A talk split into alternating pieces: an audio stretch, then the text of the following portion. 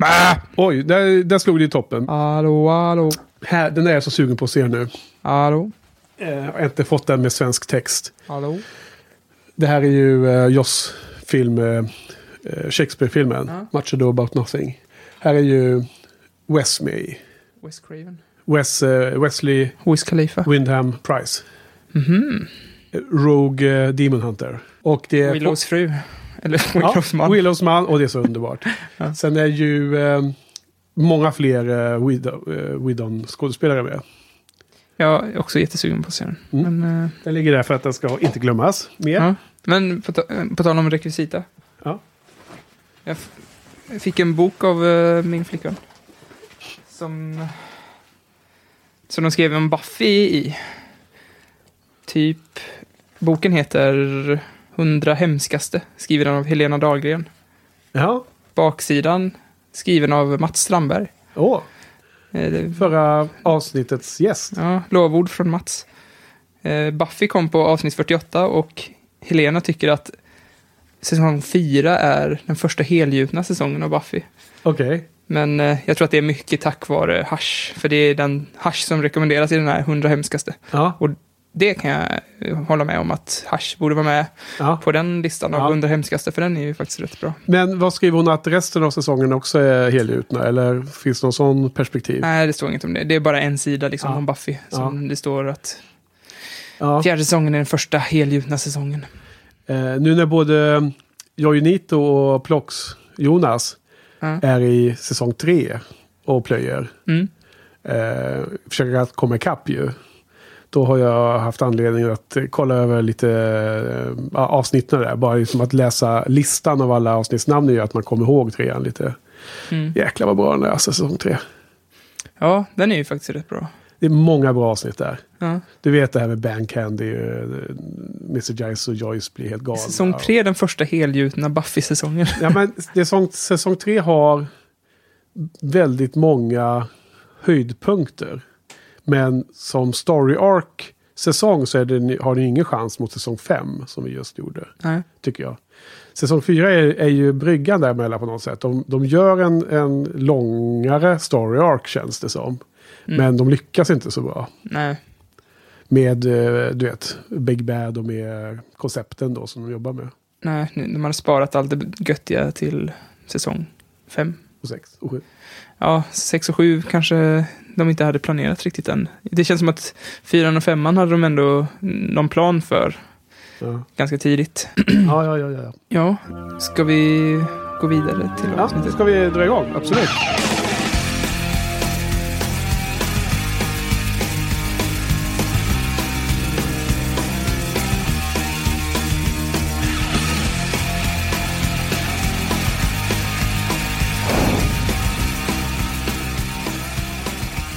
Välkomna till ännu en säsongspremiär då, av eh, Buffy-podden.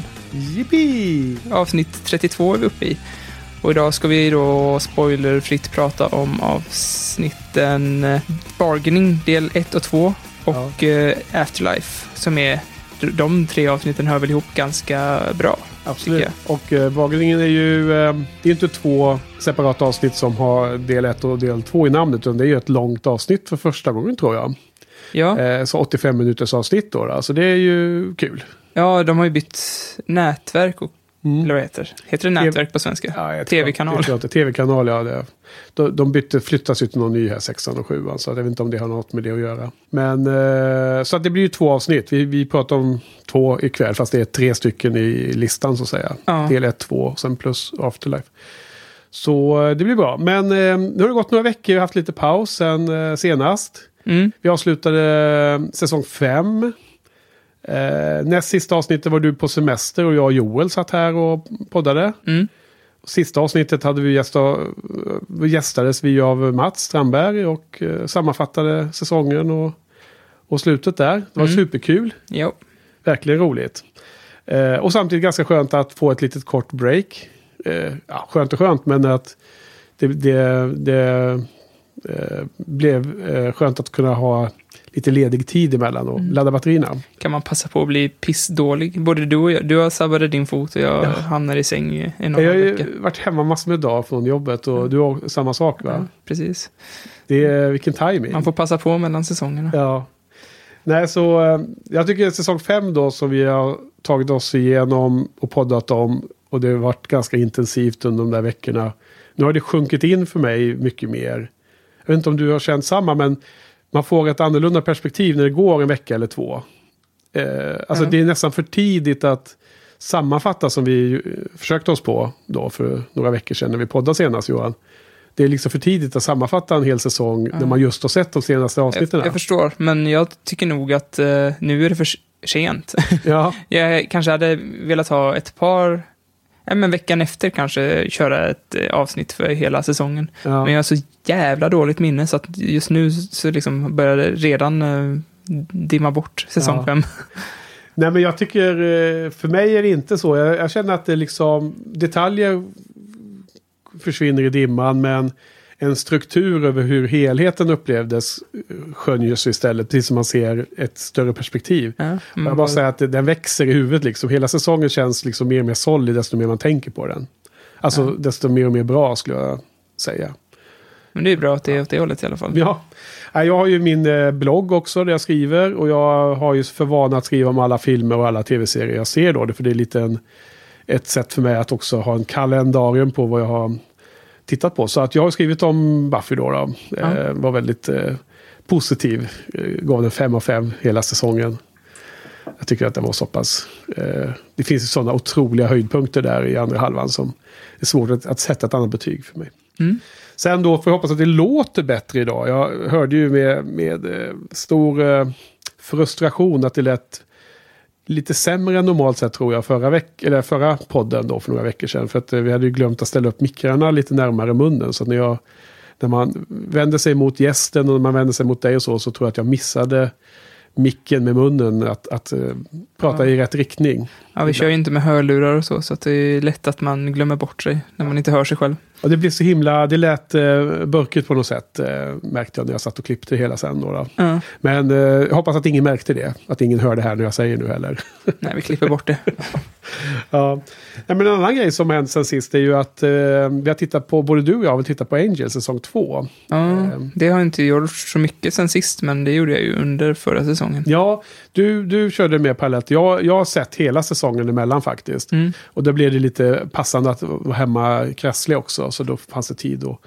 Eh, Så den gick ju helt parallellt och jag tycker det är lustigt att jämföra de här två eftersom de hade ju samma sändningsdag, alltså torsdag kvällar eller vad det nu var. Mm. Och då gick Buffy en timme och så gick då Angel eh, timmen efter. Mm. Så för fansen kunde man bara liksom se ett Buffy-avsnitt, eh, så är det några minuters reklam säkerligen, hämta en kaffe och sen se ett Angel-avsnitt. Och det är ju en kul grej och jättebra så. Men då är det ganska intressant att Angel säsong 2, jag tyckte den är riktigt bra. Alltså jag gillar den serien och jag vet att det finns en del Buffy-fans som inte alls är lika inne på Angel. Men i mitt fall så jag tycker båda är riktigt bra.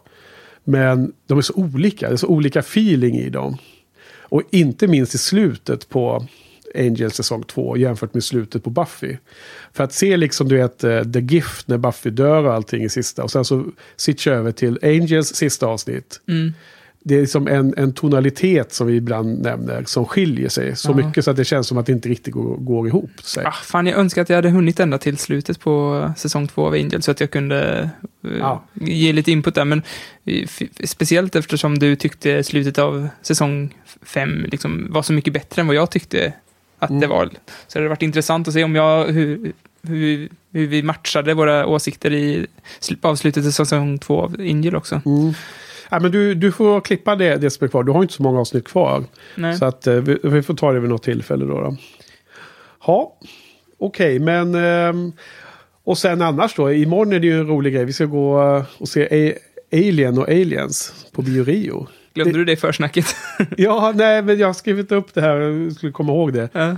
Jag vill bara nämna det. Men det är en kul grej. Ja. Det är ju inte Buffy förstås, men det är ju snarlikt. Det är ju science, science fiction åtminstone. Nej, men jag har aldrig sett Alien på, på bio. Eh, jag har sett Aliens, andra, alltså tvåan då. Den har jag sett på bio.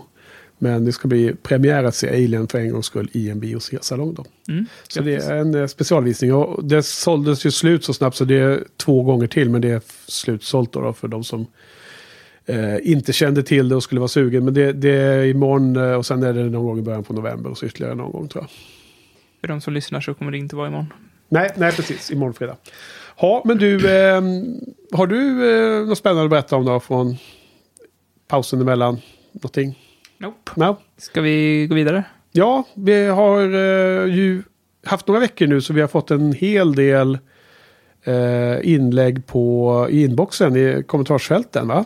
Ja, Ska vi titta lite på det? det tycker jag. Du hade Jag kan några, eh, börja med en eh, kommentar från Alexandra som vi träffade på Buffyfesten nu. Just det. Det kanske vi har pratat om förut. Jag tror vi har nämnt henne så. Hon Ja. vann ju också den här quizen där. Ja, ja, det? ja, hon vann det. ja. Eh, Hon skriver, jättekul att Mats äntligen var gäst på podden. Har vetat länge att han är ett stort Buffy-fan, så det var jättekul att få höra hans perspektiv. Eh, kolon, parentes.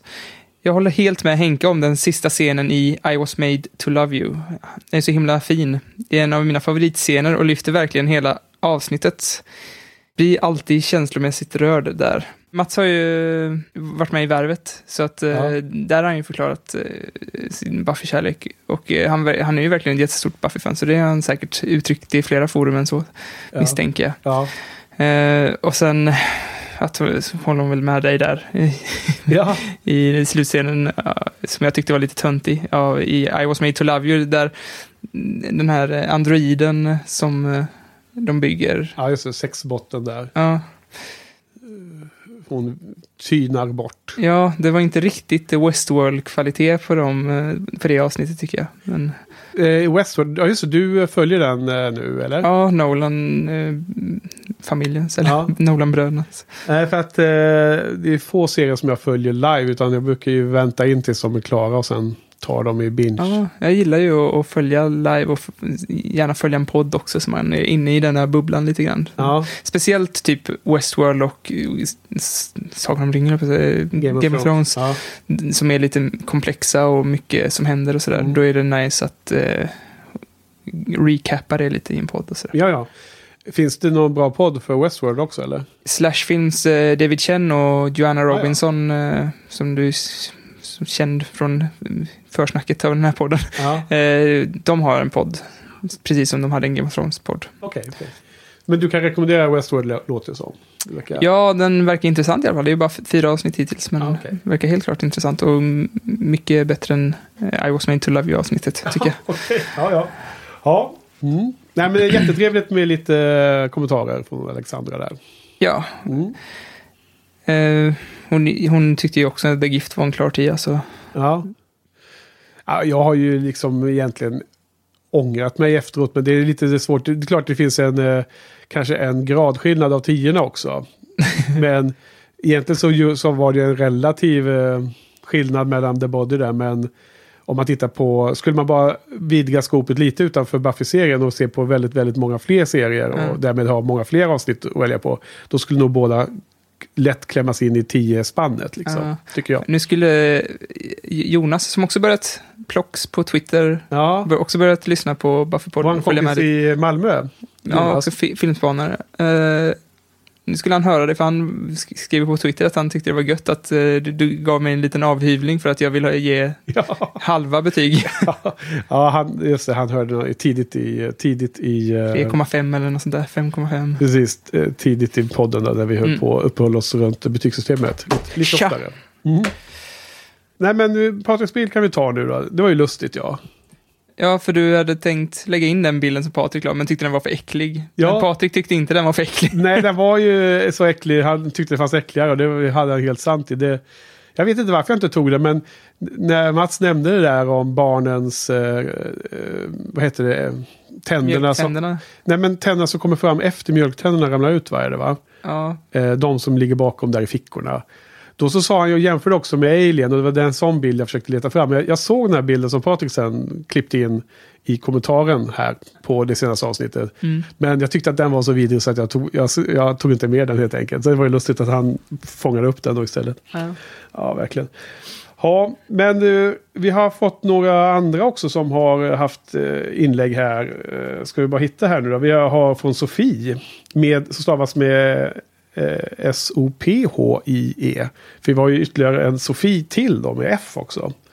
Men Sofie här är ju, eh, har, har skrivit eh, precis efter vi släppte podden att eh, hon tyckte det var jättekul att Mats var med som, som gäst och sådär. Och det är ju eh, verkligen kul då. då. Och eh, hon eh, tar upp den här intressanta frågeställningen som vi var inne på lite i säsong 5 också. Att hon, hon eh, belyser det här med att Buffy valde att offra Angel eh, för att rädda jorden i slutet på säsong 2. Men det var helt otänkbart att offra Dawn i slutet på säsong 5 för att rädda jorden. Mm. Och att det var en skillnad där och så. Lite, lite snack om det. Och jag, dels kan man ju se det som att Buffy har utvecklats i någon form av blivit ännu mer komplex och ja, utvecklad som människa själv. Att det är hennes Mm. egna perspektiv. Men sen så tror jag att det har någonting att göra med att de verkligen skapade Dawn som en eh, kö- kött och blod och, och Buffy själv. Ja, och så känns det också som att eh, manusförfattarna har mognat lite för att jag tyckte inte det var så jäkla bra plott det där med att offra Angel överhuvudtaget. Nej, precis. Alltså, jag håller med. Alltså, det var ju inte alls samma känslomässiga impact. Nej. Eh, jag tror nog att det finns de som älskar, eh, ibland när man tittar på de bästa listor på de bästa Buffy-avsnitten över alla sju säsongerna, då är ju oftast den här eh, Becoming heter väl det avsnittet där, Part 1 and 2 i slutet på säsong 2, eh, kommer väldigt, väldigt högt upp hos många. Så att det finns de fansen som älskar dem, den Buffy och Angel. Ja, Eh, de har ju några coola scener där hon eh, liksom tar tag i svärdet och, Ja, just det. och Hon grejer. är en badass Buffy där också. Mi, jag vet inte vad frågan var. Men Jo, svaret var J- Mi. That's everything, huh? No weapons, no friends, no hope. Take all that away, and what's left? Me. Eh, men sen, eh, sen sen också ta Sofie upp, eh, med säkerligen en glimt i ögat, eh, övertygad om att vi, jag lyckas ju blanda ihop här eh, vilka skådespelare som återkommer i olika roller. För att det är ju så att Luke och Kralik är ju inte samma skådespelare. Nu, nu ska vi bara konstatera det, precis som det står i kommentarsfältet. Att, Jag har för mig att vi blandade ihop dem även när vi pratade om det första gången. Ja, det är mycket möjligt. Men för de är ju ganska lika med den här stora munnen. Och allting. Utan det är ju den som, han som spelar Luke i början av säsong 1 och The Judge är ju samma. Nu har Ja. vi kollat upp det. Brian Thompson heter han. Ja. Och, och Krallick, den skådespelaren, en helt annan. Men han återkommer tydligen senare i säsong 6 eller vad det är. Och Han heter Jeff Kober. Ja, Nu har jag googlat upp det så jag var tvungen att säga det. ja nu har vi det där. Så det var jättekul. Eh, tack för de eh, kommentarerna och det är lite svar där du har svarat och jag. Och sen har vi den andra Sofie, men som stavas lite annorlunda då.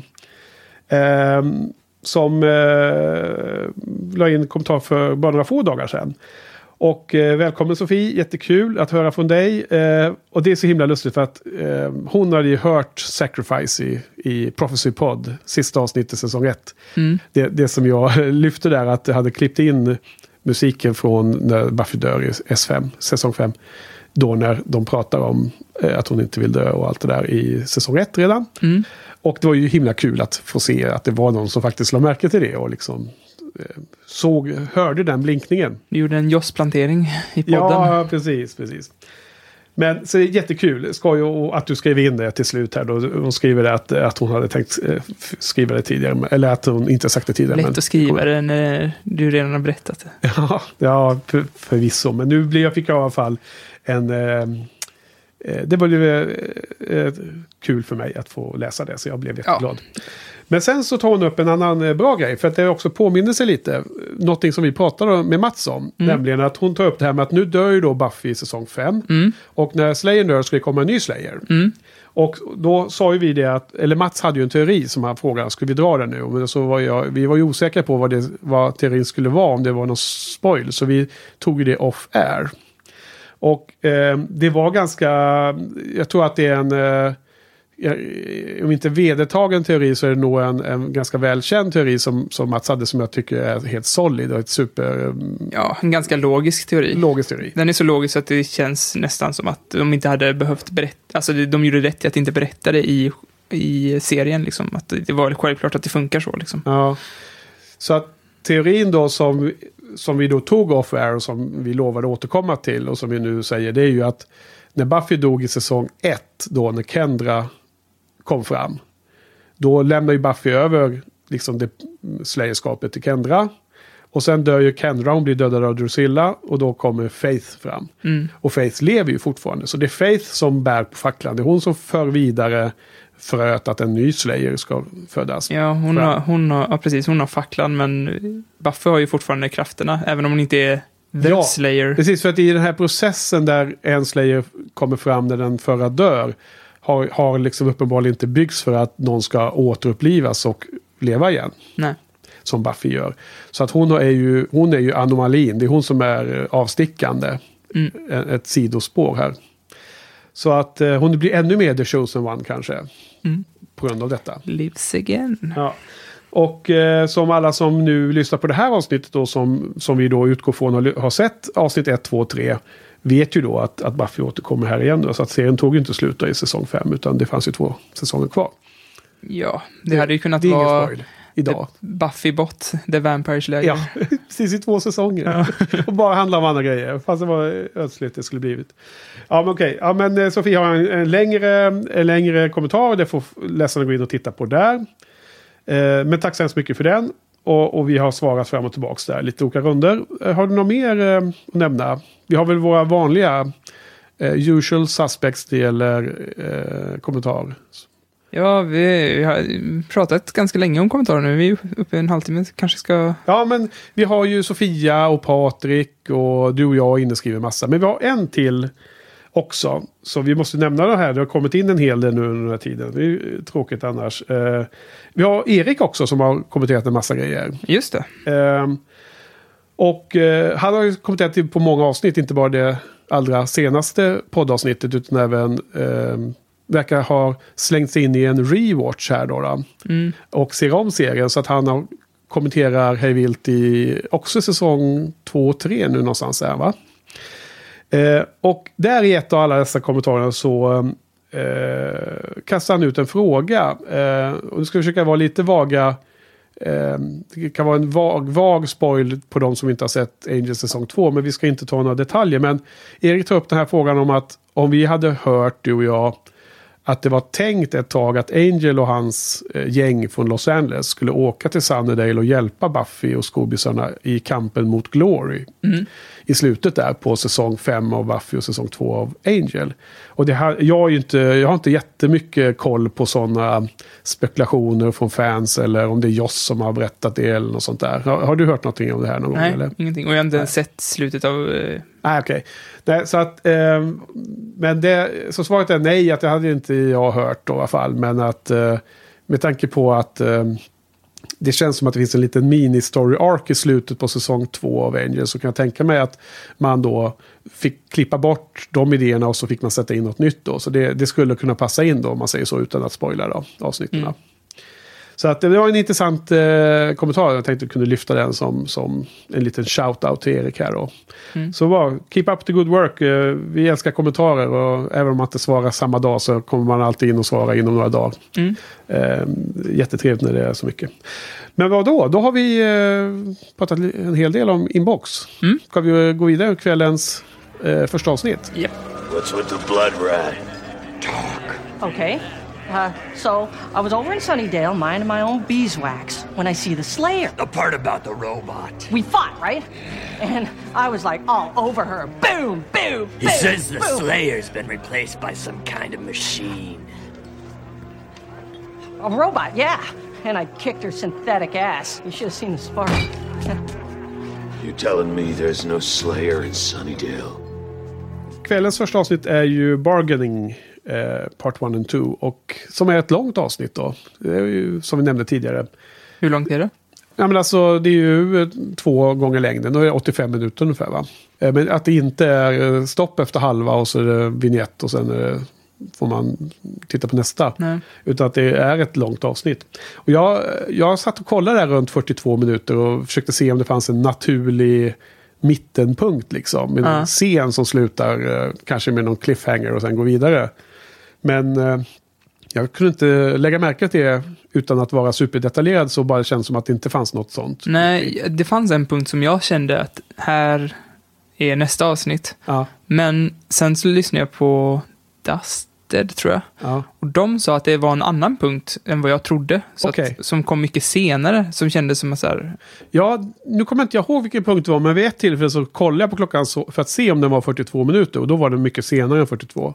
aha, Ja, för Alltså typ 55 Det ungefär. tillfället jag tänkte på var precis när eh, Spike och Dawn eh, flyr ut ur eh, huset. Ja, För då kändes det som att Spike helt plötsligt blev en annan Spike på något sätt. ja, för att de här eh, ligisterna höll på att närma sig, eller? Ja, Ja. precis. Just det. När jag tänkte på när man får se Buffy öppna ögonen inne i, i hennes kista. Ja. Och, så, och så bara hon ligger där och orienterar sig. Ja. Och ser panikartad ut. Det kan ju faktiskt vara så att det är brytpunkten som är där. För de har, de har ju inte, när det är ett långt avsnitt så har de inte kravet på sig att eh, hålla... Att det är ex- 50-50. Nej. Exakt. Men i alla fall, lite kort synopsis då, då för de som har sett avsnittet för eh, mer än några dagar sedan. Eh, det här är inledningen av säsong 5 och det har gått fem månader ungefär sedan Mm. Buffy dog. Och vi får ju följa hur skobisarna försöker klara, hanka sig fram i livet utan Buffy. Och de eh, försöker eh, hålla uppe skenet att Buffy inte är död, absurt nog. Inklusive till eh, Dawns och Buffys pappa va? Just det. Konstigt nog va? Så att eh, hur det nu hänger ihop, var inte han där på, liksom, det var ju begravning och allting, men ja, ja. Eh, måste det ha varit ju. För hon, Ja, just det. Ju, hon ligger ju i en Det känns grav. som en liten lucka där. Ja, det, det slog mig också just nu då. Men i alla fall, så att de använder Buffy-botten som eh, Willow lagar och programmerar och försöker få henne att agera så mänskligt och naturligt som möjligt. Som, som en decoy för att ingen ska förstå varken vanligt folk i det vanliga eh, livet, på skolan och allt sånt där. För då skulle ju folk börja skicka dån till en fosterfamilj och sånt där. Men också då att eh, the bad guys, alltså demoner och vampyrer i Sunnydale inte ska veta att Slayer är borta. Och eh, så de, medan de håller på med detta så håller Willow på att samla på sig mod och kraft och prylar att genomföra en Eh, vad heter det? För, inte förbannelse utan en eh, spell. Vad heter det? En eh, Besvärjelse. besvärjelse för att återuppliva Buffy. Och då inte på samma sätt som Dawn försökte återuppliva Joyce. Nej. Utan eftersom Buffy dog en, en magisk död, hon föll genom den här portalen och det var med magi och sånt, så, så var det liksom en annans deal här att man skulle kunna åter... Det, de nämns ju. Ja, Willow förklarar ju att det här är inte det här sorten som alltid blir ett, ett dåligt resultat. Är det därför alla tror att det var så självklart att hon hamnade i helvetet? Ja, det är en annan bit. Att alla... Willow är helt panikartad för, slagen för att hon... Av någon anledning vet hon att Buffy är i helvetet och hon måste rädda henne därifrån. Och det är ju en otroligt fin tanke. Men vi får lära oss senare i Afterlife att det kanske inte riktigt var så. Då. Men så de lyckas ju med eh, den här besvärjelsen. Men då har ju för det första eh, de demonerna fått reda på att Slayern är, är död och då invaderar de Sunnydale så de pajar hela deras... Eh, de förstör den där eh, proceduren och då hela slutar med att Buffy vaknar ensam i, nedgrävd i jorden och eh, måste krä, kravla sig ur, slå sig ut. Mm. Ungefär. Och sen är väl något sånt att Buffy kommer tillbaka. Där har vi det långa avsnittet. Det händer jättemycket grejer. Ja. Massor med mer detaljer och så. Men, Ja, eh, men eh, det, det är väl också att de ska upp på det jävla tornet igen och härja. Efter hon har slagit sig ut ur. Alltså, Ja. när hon slår sig ut i kistan så är det ju lite halvtid. Sen är sista halvtimmen eller vad det är, ja. är det ju mest att de springer runt där. Hon är inte så himla munter där när hon kommer tillbaks. Nej, hon såg, hon såg lite ut som Avril Lavigne, tycker jag, när hon Ja. kom ut ur kistan där. Okej. Ja. ja, nej, hon är ju otroligt deprimerad. Det det- Alltså jag tycker att båda de här två avsnitten, eller tre, vad ska vi kalla det? Tre avsnitt eller två? Vi, vi tar de två, det där dubbelavsnittet först. Men kanske. både det här långa och Afterlife är ju otroligt mörka avsnitt. eh, I tonen. Ja, Jag tycker det är härligt i sig. Bra drama. Ja. Gillar du det? absolut. Eller eh, längtar du tillbaks till sådana här skojfriska humoravsnitt då? Igen. Men jag tycker det, det som är, gör det så bra är att de inte har tappat lite skoja. För att det mörkare ju inte varit så mörkt om man inte hade känt Nej, helt härliga stämningen som de har. Liksom, också. Ja. Som fortfarande finns där också. Ja. ja, men det, jag håller helt med. Det är jättebra. Klockrent. Och det är mycket runt ehm, den här Buffy-botten då. Och hennes... Hon är ju liksom... Hon, hon är blivit programmerad av Willow att vara liksom som Buffy. För att Mm. det inte ska märkas. Och det blir ju massor med tokigheter där. Eh, humor som skapas det. Ibland så har hon ju, gör hon ju, att hon går och kramar Dawn och säger att du är min syster och sånt. Det blir bara så super awkward. Den scenen där. Mm. Eh, och sen eh, är det en jätterolig scen när uh, Buffy Botten är på Parents Day på skolan va? As you can see, we provide the best in progressive learning. But we can't teach your children unless you do. As parents, you have a responsibility to create the right attitude, to teach your child what school can mean. Miss Summers, School is where you learn. Exactly. Parents let kids focus on school as a social experience rather than a learning experience. We want you to get your kids just as excited about education as they are about the lunch hour. I helped make lunch today. Oh, Yes, before school. Peanut butter and jelly. I don't eat, but Don takes one every day. Tell me about it. My kid's been brown bagging it, even though I paid for the lunch program. Yeah. It's true. Something has to be done about the quality of the food. Men sen i slutet är ju Buffy mer eller mindre eh, självmordsbenägen ser det nästan ut som. Ja. Eller det är hon ju, rättare sagt. Men det är ju en övergående fas. Men hon är ju... För vi lär oss ju senare ju att hon har ju inte varit i helvetet. Hon har ju varit på ett mycket bättre ställe då. Mm. Så att hon har kommit till helvetet. Ja, ja men Mm. vad, vad säger vi om det här då? Som, eh, vad tycker du om avsnittet i stort? Jag tycker, jag tycker det är... Bara, du sa att vi inte skulle prata så mycket om det, men jag kan bara nämna det, att det är med att de har bytt, inte nätverk, utan bytt kanaler. Liksom, de, det, de har säkert kört upp det eller sånt där. Och jag har hört att de har sats, de satsade ju jättemycket pengar på, på Buffy, Ja. den nya, nä, nya kanalen som de är Ja. sänds på. Och de hade stora skyltar överallt och liksom stod, slog på stora trumman. Och jag, jag förstår ju att de inte kan, eh, om de byter, speciellt om de byter kanal, då är ju Buffy, alltså själv huvudpersonen, hon, det är ju hon som är dragplåstret där, så de kan ju inte bara fimpa henne. Men jag känner liksom att i början av avsnittet, ja, det hade hållit att Willow är den nya huvudpersonen här, liksom. Att det är hon som är eh, nya ledaren. Det var ju en jättefin scen också när, när eh, Sander skulle... Eh, när han frågade vem, vem sa att du skulle vara ledare för gruppen? Ja. It feels wrong. It is wrong. It's against all the laws of nature and practically impossible to do, but it's what we agreed to. If, if you guys are changing your minds. Nobody's changing their minds, period. Excuse me? Who made you the boss of the group? You did.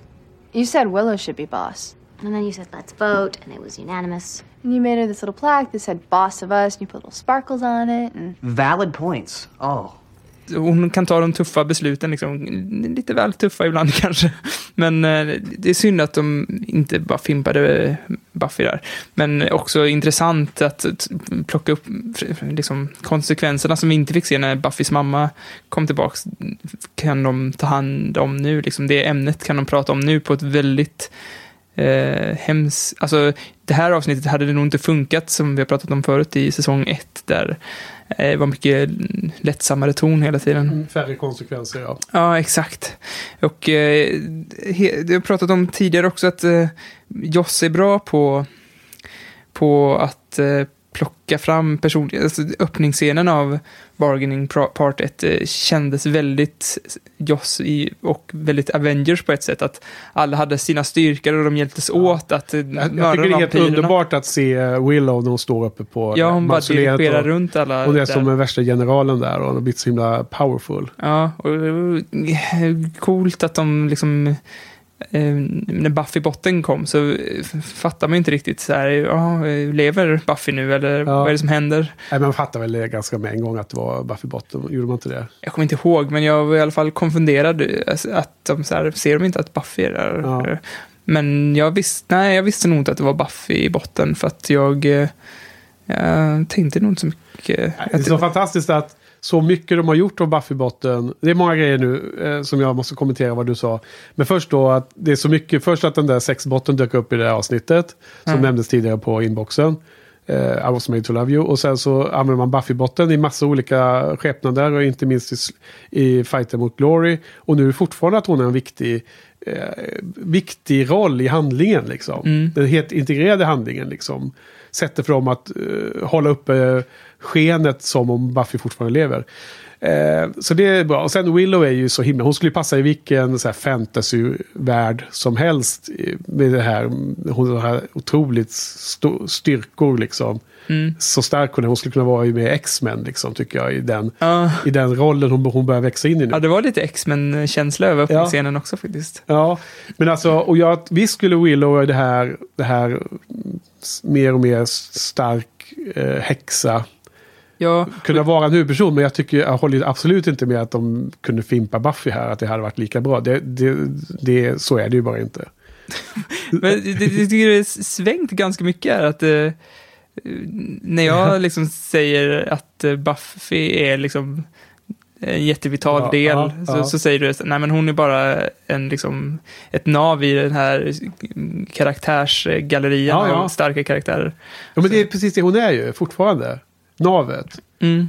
Men det jag- måste finnas ett nav för att lekläderna ska kunna sitta där och, och snurra runt och vara bra. Ja, men jag, jag tycker nog att Willow hade kunnat eh, fungera som det navet ganska bra också. Och jag gillar också att eh, Willow har, eh, jag, hon började på high school där, så tyckte jag att hon och försökte Nej, vara cool. på, eh, på college eller? College kanske, jag Ja. Ja, efter high school, ja. Ja, då försökte hon coola sig väldigt mycket. Och nu känns hon väldigt mer vuxen och Mm. inte har... Men också väldigt mycket mer nedtyngt förstås. Hon har fått jättemycket ansvar på sig. Ja, och eh, det är väl en liten nackdel som jag ser det. Att hon... eh, Första gången hon blev, man fick se hennes lite mörka, tuffa sida när hon bröt sig in i det där kommunhuset och, Ja, hos det. The Mayor.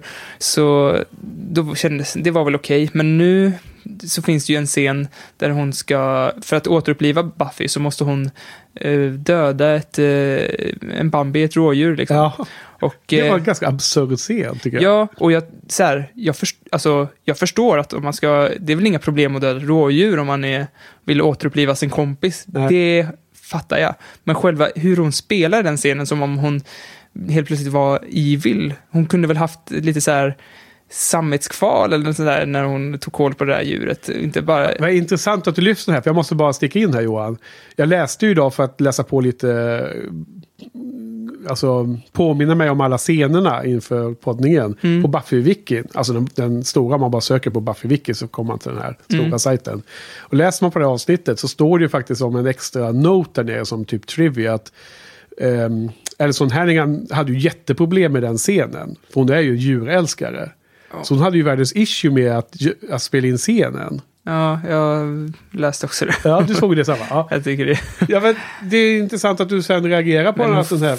hon, fattar väl att det är bara på låtsas eller? Jo, men det, ja. Ja, men det stod väl typ att hon hade gråtit i två dagar. Jag bara, men det är ju... Nej, men alltså, hon kanske, ja, men jag vet inte hur de gjorde det. De har ju givetvis inte dödat djuret i verkligheten, men de måste väl ha Det var inte försatt... Holocaust, vad heter det? Ja, just det.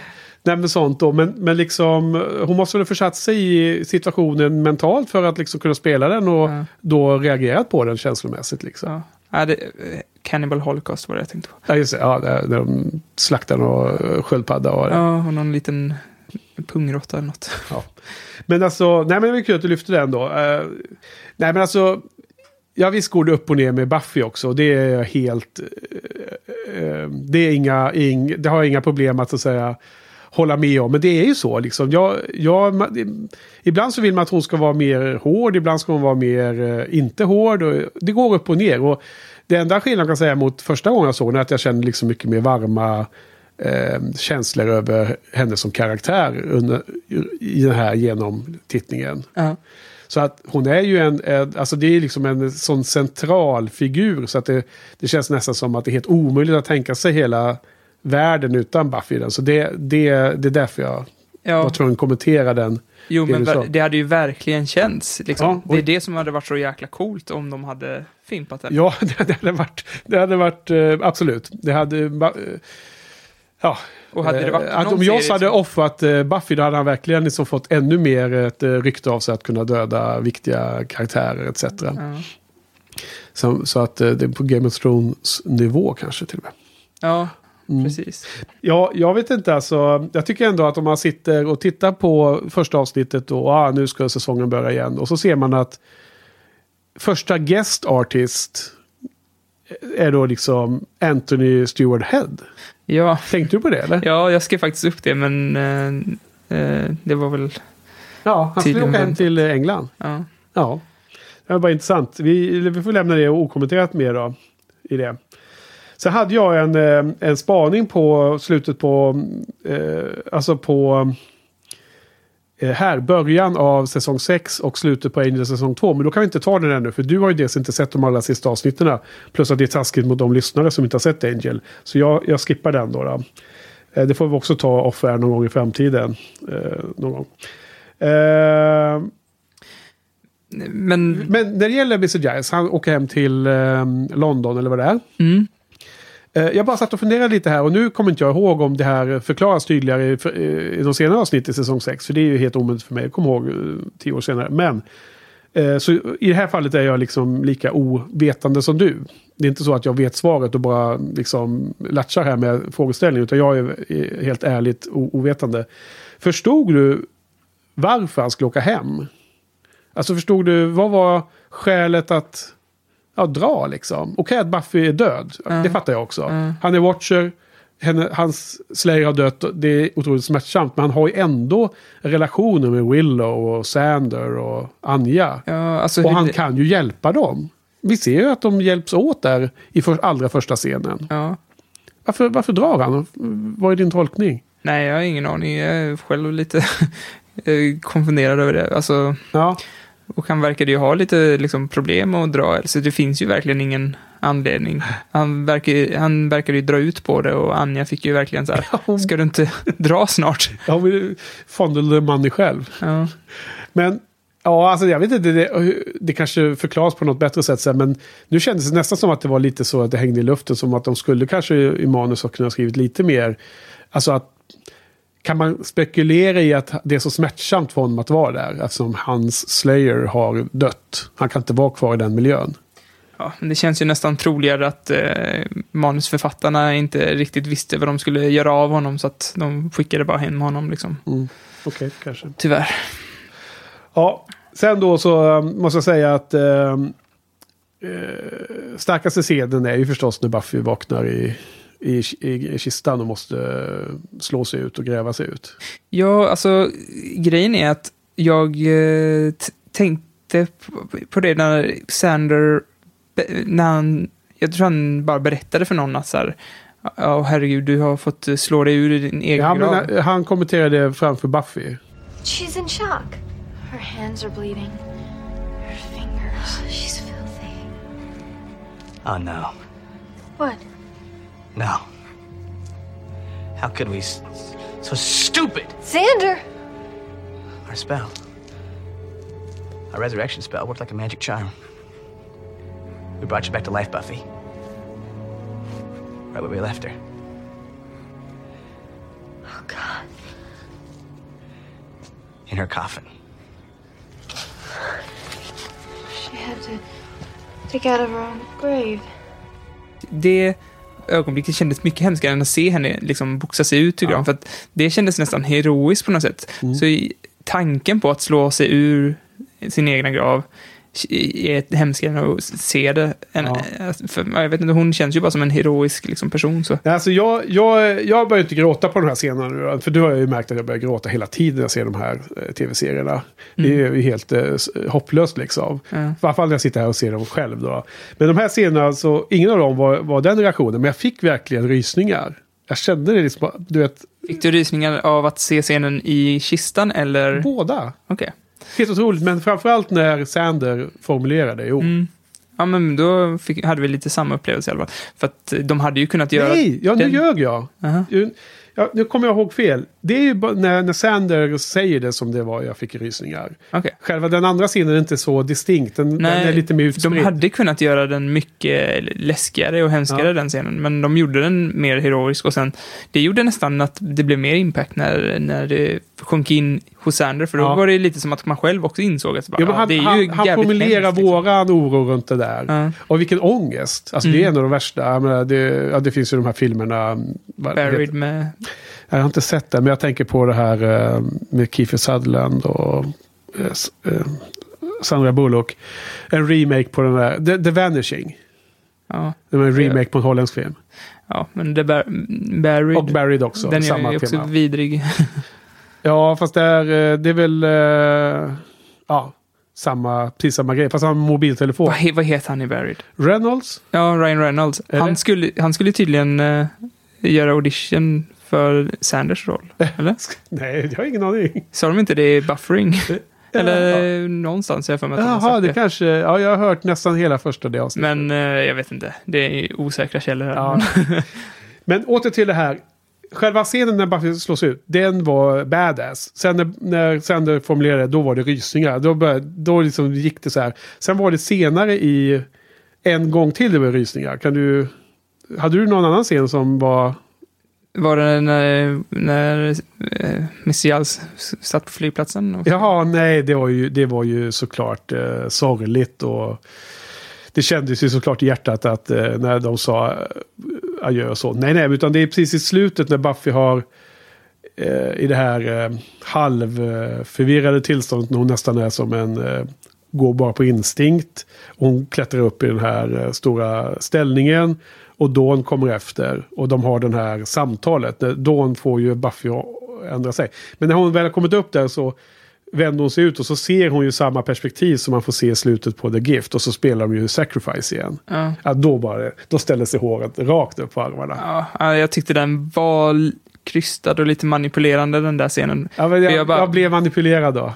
Jo, men eh, alltså, för det första så, det här pratar man om i Dusted, att, att Dawn var bara tvungen att, det var helt ologiskt att hon bara stack från Spike där. Varför skulle hon sticka från Spike? Det är ju bara att be honom följa med eller vad som helst. Ja. Men, Jag kommer inte riktigt ihåg. och sen, bara, varför ska de upp på, på tornet? Varför rasar tornet exakt när de går upp där liksom? Allt är bara så himla ologiskt just där. Det får man köpa i en sån här värld, får man inte det? ja.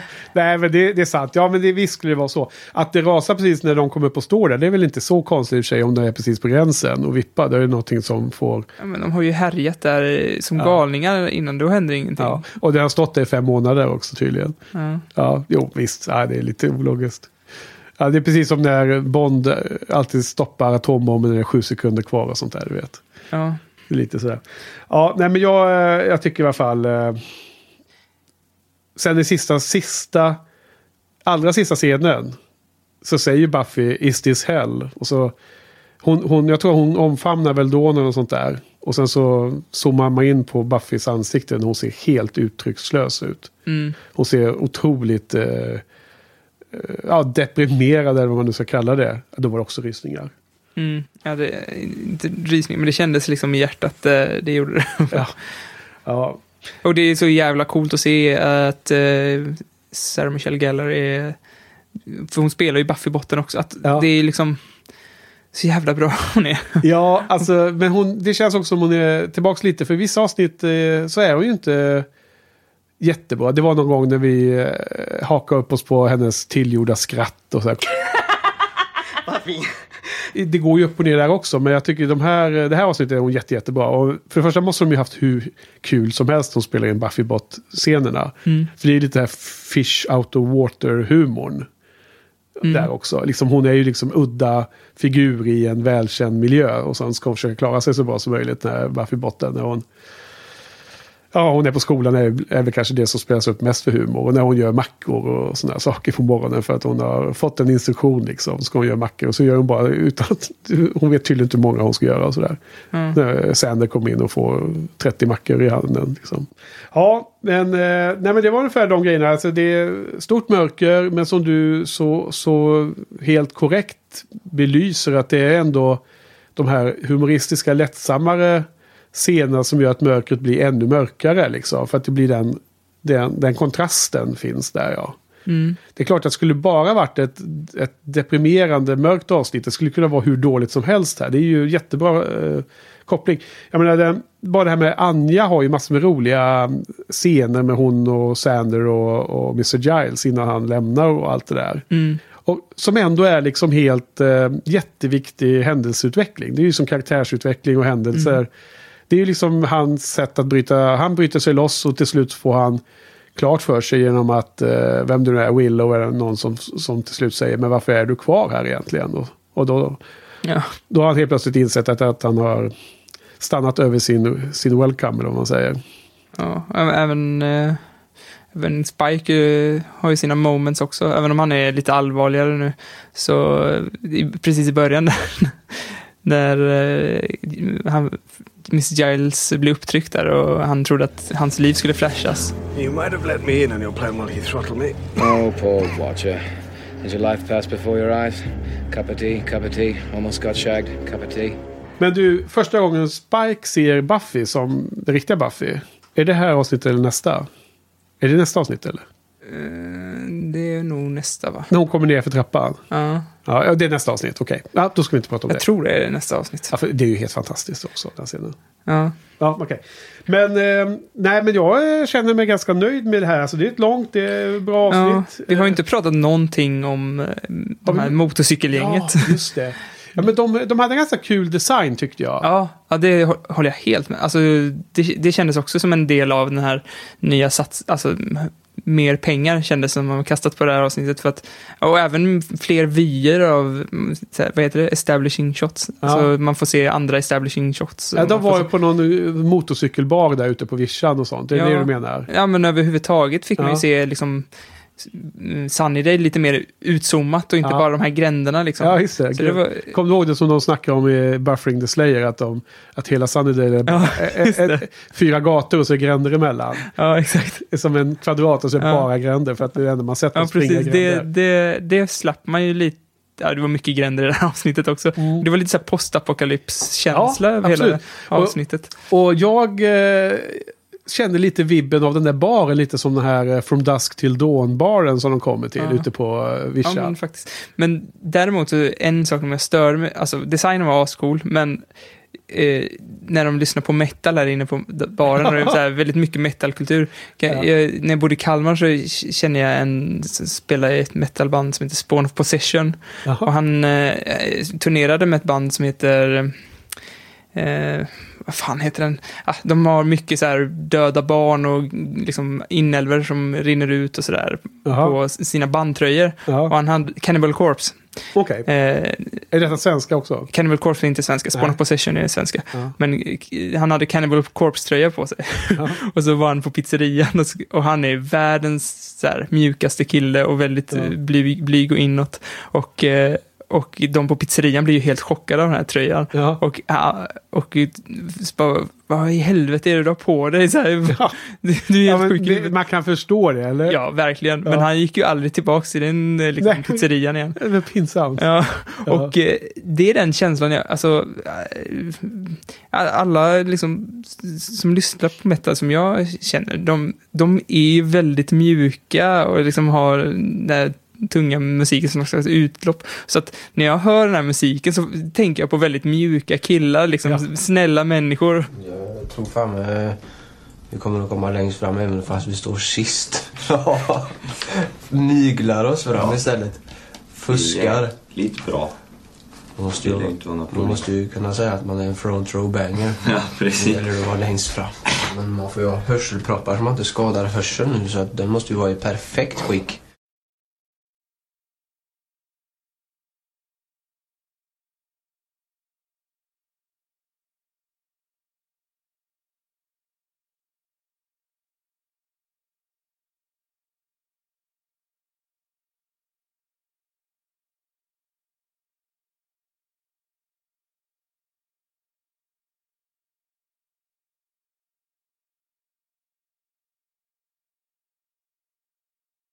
Det slås inte i huvudet på mig det, på något det, sätt. det synkat för dig. Du skulle vilja att de lyssnar på Vivaldi och Mozart i den där. Ja, eller så dansband. Det är läskiga människor. Ja, precis. Där, då är det, då är det, zombie. Det är sjuka. Då skulle vi vara inne på en zombiefilm kanske.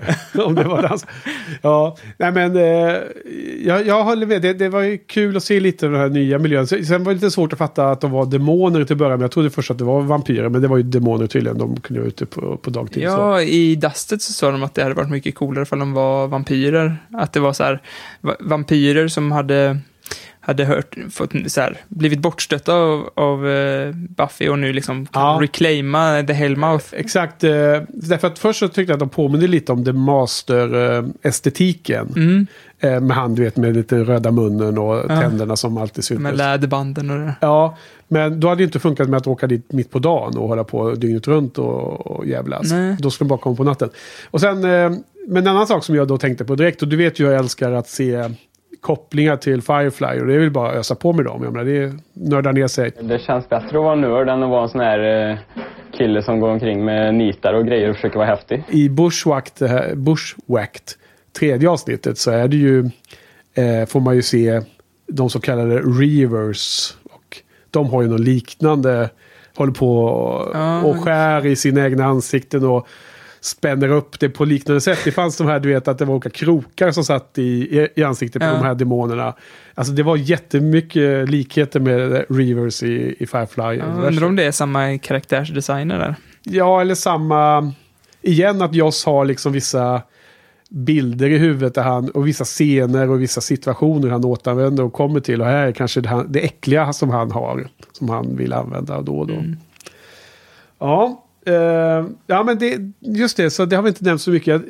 De är ju en viktig del av handlingen, men jag tycker att de är ju... De ger inte så himla mycket mer förutom det att de var lite coola att titta på.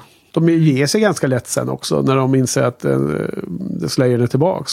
De är inte jättebadass alltså. När ledaren dör så drar alla andra. Vad, het, vad heter de? Helion, Helions? Helions? Ja, något sånt där ja.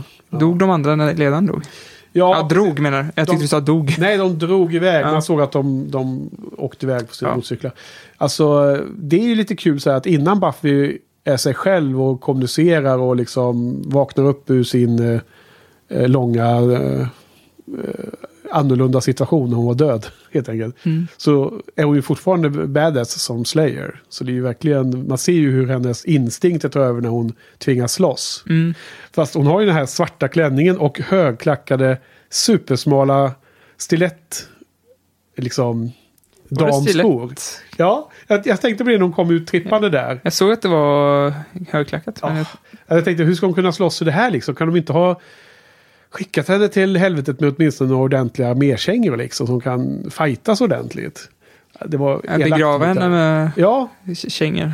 Ja men du vet, eh, man undrar Dok- lite. Dr. Martens. I den, ja, i den här världen så är det ju uppenbart att, att det finns olika dimensioner och allting. Så hur kan de vara säkra på att hon inte dyker upp någon annanstans liksom? Och ska hon klädd i de kläderna och möta liksom något sådär. Men Blir man inte en wisp? Slåss som en wisp. Ja. Ja, just det. Tara blev ju en wisp. Vadå? I det här, nej, men eh, när de skulle hitta när de skulle hitta någon. Då förvandlades ju, när Tara skulle hitta Willow, då förvandlade hon sig till en. Och, Ja, hon var ett litet ljus där alltså. Ja, en liten, eh, ja just det, en flygfält. Var, var det en, eh, de, var det, eller var inte det bara en ljuspunkt, eller vad var det? nej, jag vet inte riktigt vad det var för någonting, men eh, det var väl också en rolig scen när hon eh, frågade hur hon skulle hitta eh, Willow och eh, säger with yoga. ja. Det fanns lite roliga scener där också. Absolut, men, men det är ganska mycket roliga scener här då. Men, ja. ja.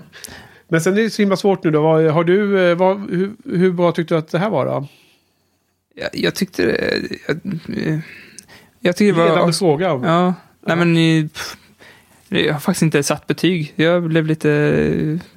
Kanske 8, 9 av 10. Ja. Tyckte det var nice. Ja, jag eh, tänkte också 8 eller 9 av 10. Jag tyckte den här jäkla scenen i tornet var för lång och manipulativ och ologisk. Ja. Det drog ner det väldigt mycket. Jag förstår. Och jag var full i den som en jäkla eh, späs liksom. Jag var helt eh, tagen av den scenen. Det är just när de spelar Sacrifice igen och man såg eh, eh, den här mångatan framåt och allt. Ah, bra. Ja, Men, nej, jag men jag jackar ner det till åtta också. För jag tänkte jag måste, vi får inte ha för mycket inflation här. Liksom. Jag måste ju ha utrymme för Ja, eh, det är nog en åtta för mig också. uppåt. Liksom. Måste ha utrymme uppåt så att man Ja. kan... Dessutom den här Sacrifice-låten är ganska töntig, så det, det är en åtta. Du bara eh, driv in kniven, bort lite. Nej, jag älskar den. I, li- I love it. Ja, eh, otroligt bra start i alla fall. Jag tycker det här måste vara det bästa första avsnittet i alla fall. Ja, det tror jag faktiskt. På alla sex som vi har sett hittills. säsong ett. Ja, men säsong ett såklart, Welcome to, to the Hellmouth, är såklart otroligt ikoniskt avsnitt med alla karaktärsintroduktionerna. Det är fantastiskt bra med karaktärsintroduktioner generellt sett. Speciellt när man börjar se om serier, då, är man, då blir man ju alltid så himla nostalgisk och varm i hjärtat. Liksom. Mm. Men jag tycker som, eh, nej jag tycker ändå som känslomässigt så är det här då, kommer inte ihåg alla nu top of my head, men det är något där när hon är i, du vet när hon är eh, servitris och det är något, eh, When She Was Bad, det är ju något avsnitt där, säsong två. Ja, just det. det är... Det är också ganska bra. Ann heter väl det när hon eh, hamnar hos demonerna och blir slav. Det är inte lika bra. Vad fan är det mer som de har för... Jag kommer inte ihåg. Det är rätt, är rätt nice. Alltså det är ju en del scener som är så jävla mäktiga och ikoniska när hon får den där hammaren och skäran och ska Ja, slakta. Ja. Ja. Ja. det är svårt. Jag vet Erik var inne och skrev kommentarer på det här i början på säsong tre också. Och hade betyg och kommentarer om varje avsnitt där. Så du Mm. går in och kolla på det sen. Ja, men du. Eh, ska vi gå vidare? Ja. It, it was Buffy, right? We, we saw her and it was really Buffy? I think we screwed it up. She's broken. No, she's not broken. She's just disoriented from being tormented in some hell dimension. Probably tortured. And it's like we don't even know how much time has passed there for her. Uh, possibly years. It's not something you just get over. Oh my god. What if she never gets over it? And you think of this now? What are you thinking, Willow? That, that she's that she's not right, or, or or maybe like dangerous? Officiellt sett så är det här tredje avsnittet då. Eh, skrivet av Jane Espenson. Ja, härligt. Mm. Jane. När jag tänkte tillbaks på det här avsnittet, Ja. då skrev jag bara upp punkter som jag eh, ja, tänkte på. Okej. Så att... Eh, Stream of consciousness eller vad ja, heter det? Ja, men typ. Okej, är du med nu då? Ja. Det, Buff, det är bara punkter. Får se hur det blir. Buffy ser dödskallar. Buffy spökar för Willow. Anja kuttar sig i ansiktet. Usch. Dawn spruttlar eld. Spike boxar i grottväggar. Eh, spöket måste döda Buffy. Sander luskar i hur mycket Willow egentligen vet. Tara blir lite upprörd, men bara lite. Ja. Eh, Buffy halshugger spöket. Buffy gnäller på sina polare angående upp, upp, återuppståndelsen, eller vad man säger. Eh, I och med det till eh, Spike då, och i och med detta är Spuffy då född och avsnittet slut. Ja, precis. För hon gnäller ju inte till kompisarna utan inför Spike bara. Precis. Ja. Till kompisar säger hon att allting är bra och tack för att ni räddade mig. Mm, exakt. Ja, ja, men det var väl en, eh, absolut. En eh, helt klart eh, superalternativ men eh, det var något av en ny giv. Det är så vi ska dra eh, synopsisarna. Absolut. Ja. Små instick bara som man får sådana här blixtrar i huvudet och kommer ihåg eh, Ja, sekvenser från avsnittet. Det blir lätt att man, jag märkte redan nu när jag sa de här instickningarna, man blir sugen på att liksom spinna vidare på dem. Ja. Men, ja, men det var, då blir det kort i alla fall. Ja. ja, men det här är också mörkt avsnitt. Ja, det är, det är nästan mörkare, va? Är det inte det? Ja, det här är ju bättre. Ja, det håller jag med om faktiskt. En tia.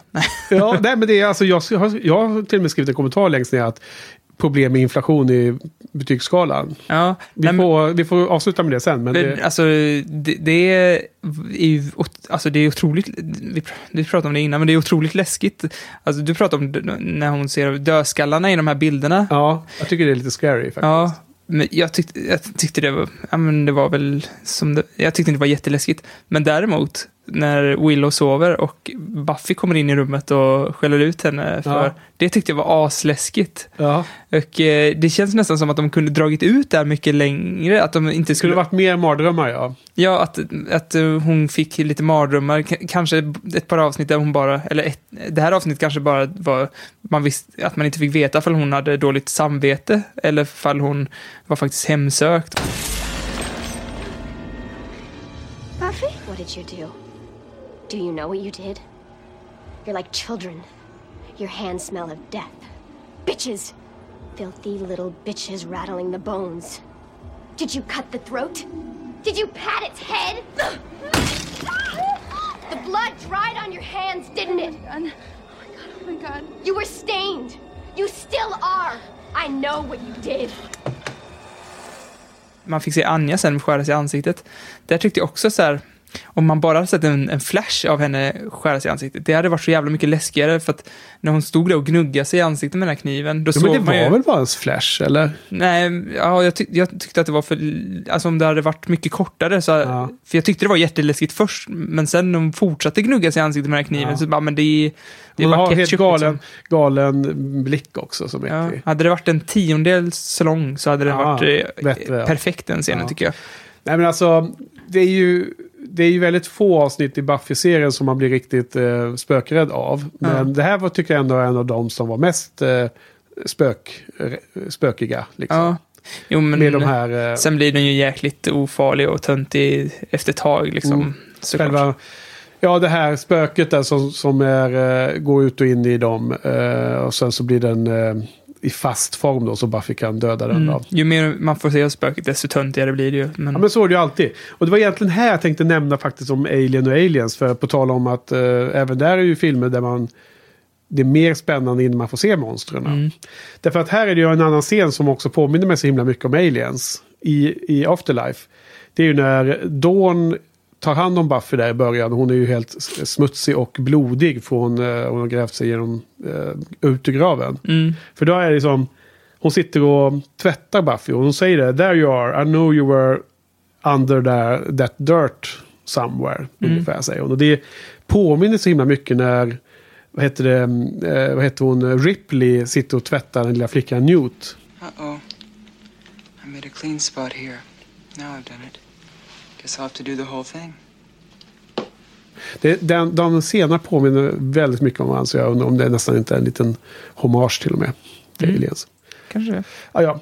Men här har jag också skrivit, ehm, eh, om vi går in på olika eh, takeaways från, från avsnittet så min första och stora kommentar är ju den här. Det är ju här när Spike ser att det är Buffy först. Han tror ju att det är Buffy Botten som blivit lagad.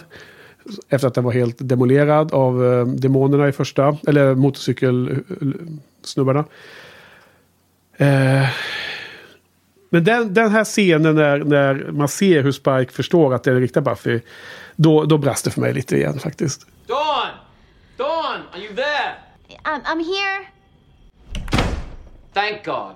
You scared me to death. Or more to death. You, I could kill you. Spike? I mean it. I could rip your head off one-handed and drink from your brainstem. Look. Yeah? Seen the bloody bub before. Didn't think she'd patch ups.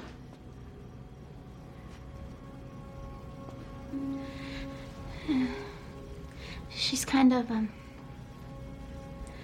She's been through a lot with the death. But I think she's okay.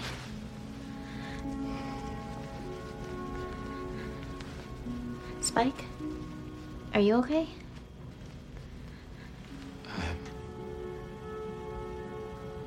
What did you do? Me? Nothing.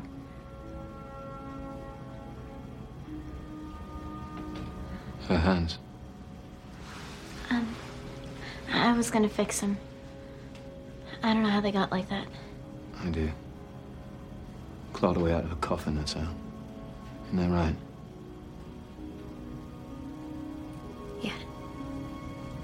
That's what I had to do. I've done it myself. Jag tycker ju att eh, James Marshalls, heter han va? Heter han det? Eh, ja, vad heter? Marston eller något sånt där. Masters, ja. Just det. Masters. För blanda ihop, det finns en annan skådespelare som heter James Marsden va? Ja, det Som är modern, som håller på nu. Det är i Westworld va?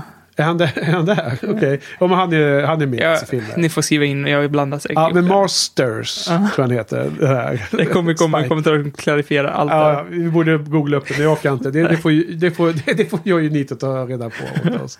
Ja, fortsätt. Eh, Jag, jag tycker att han, han är skitbra skådespelare el- och det känns som att varför, anledningen till att man gillar Spike så mycket är ju han, för att han är, bidrar med så mycket personlighet. Ja. Men jag tycker att serien behandlar hans allvar lite för... säger, Han behandlar hans allvar med allvar, kan man säga det? Han- du? De behandlar Spike, tycker serien behandlar Spikes allvar med alldeles för mycket respekt. Ja. För tidigare hans, när han varit arg och allvarlig och så här, så har det varit, eh, han varit lite tönt liksom.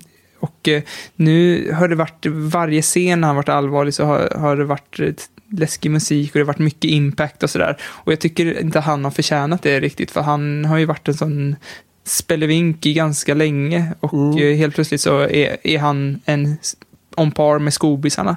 Jag tycker inte han har förtjänat det riktigt Ja, än i alla fall. Han är på väg dit, det tycker jag, men jag tycker fortfarande inte att han förtjänar den respekten som han har fått av serieskaparna. Mm.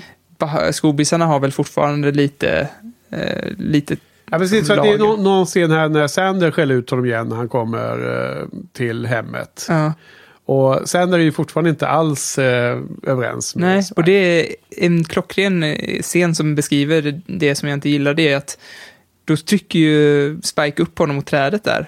Och, och eh, hela scenen är jättemörk.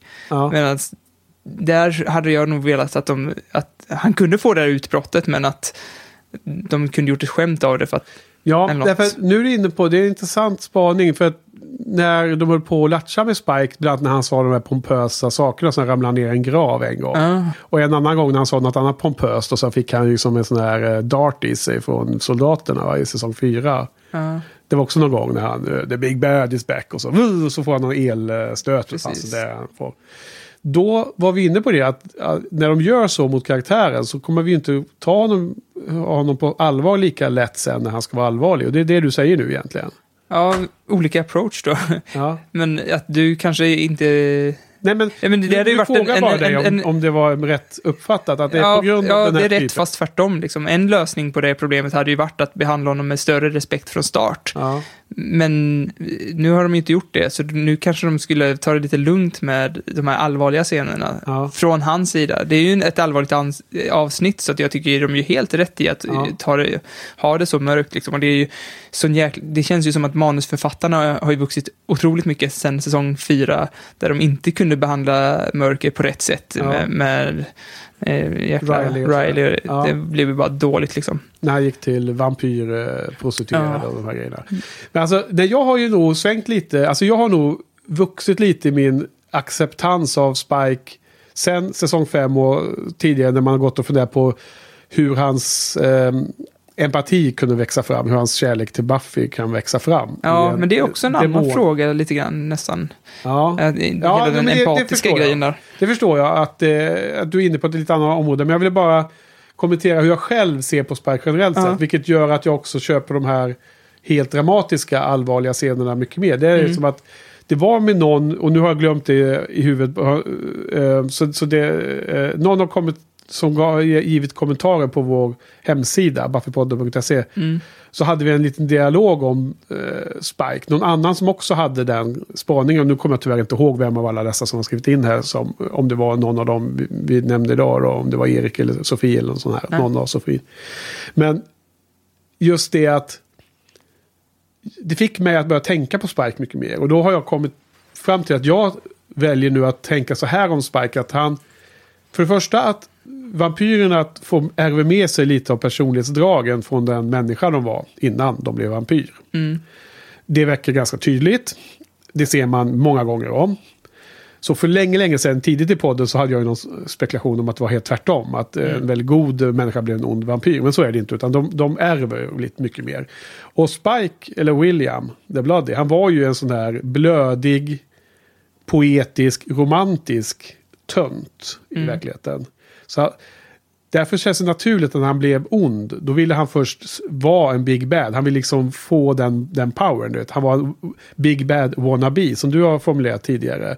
När man ser att han röjer omkring i Kina och sånt där. Så vill han liksom. Han vill vara en big bad och sen bara partaja. Medan Ja, han- Angel går och... Han var en sån arg redditor som har blivit mobbad och vill ge igen Ja. på, på alla som mobbat honom på något sätt. Exakt som Principal Snyder som var liksom lite töntig när han var ung. Och så blev han liksom elak som som eh, rektor.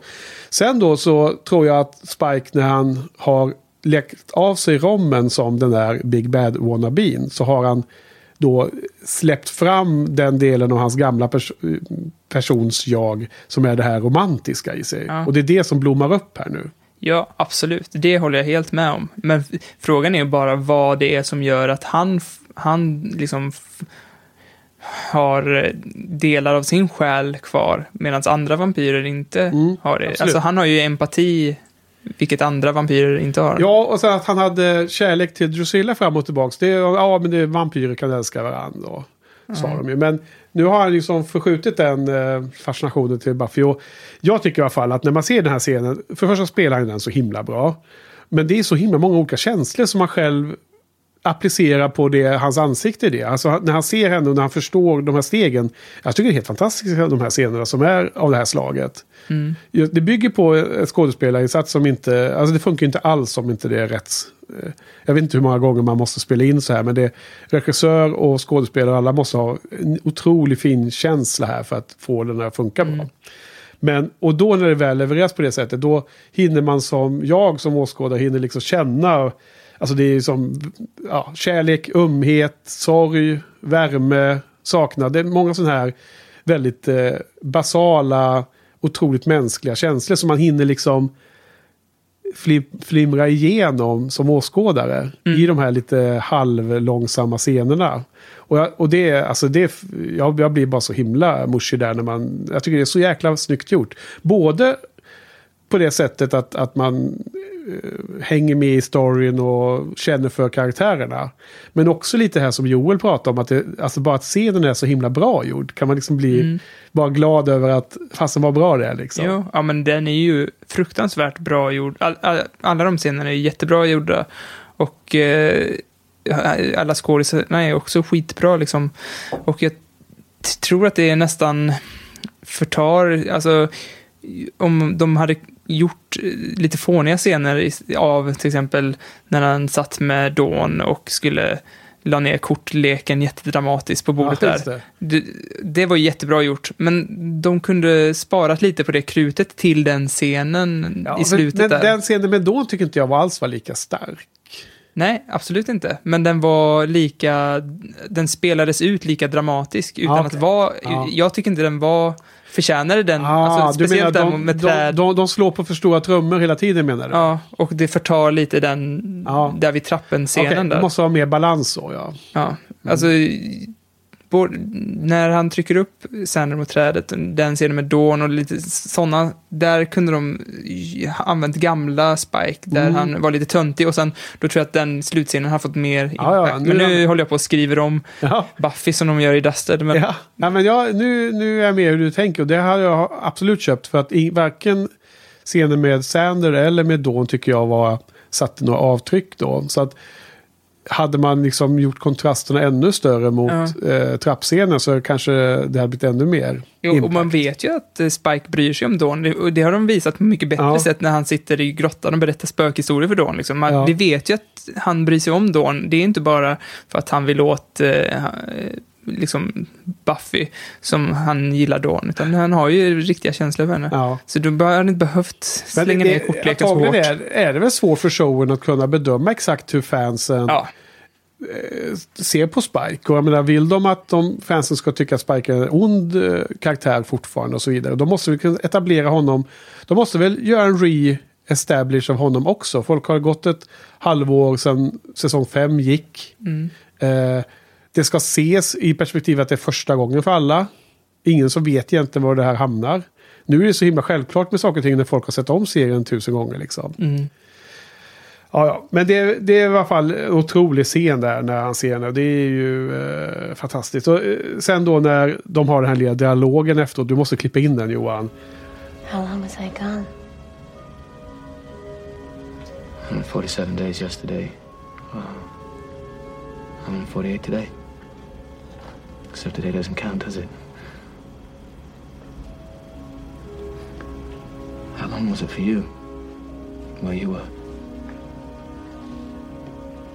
Longer. Otroligt bra skrivet där. Dialogen är så jäkla bra med tanke på sista scenen i avsnittet. När hon berättar var hon var. Här ska vi ju tolka det som att det var longer och hemskare. Mm.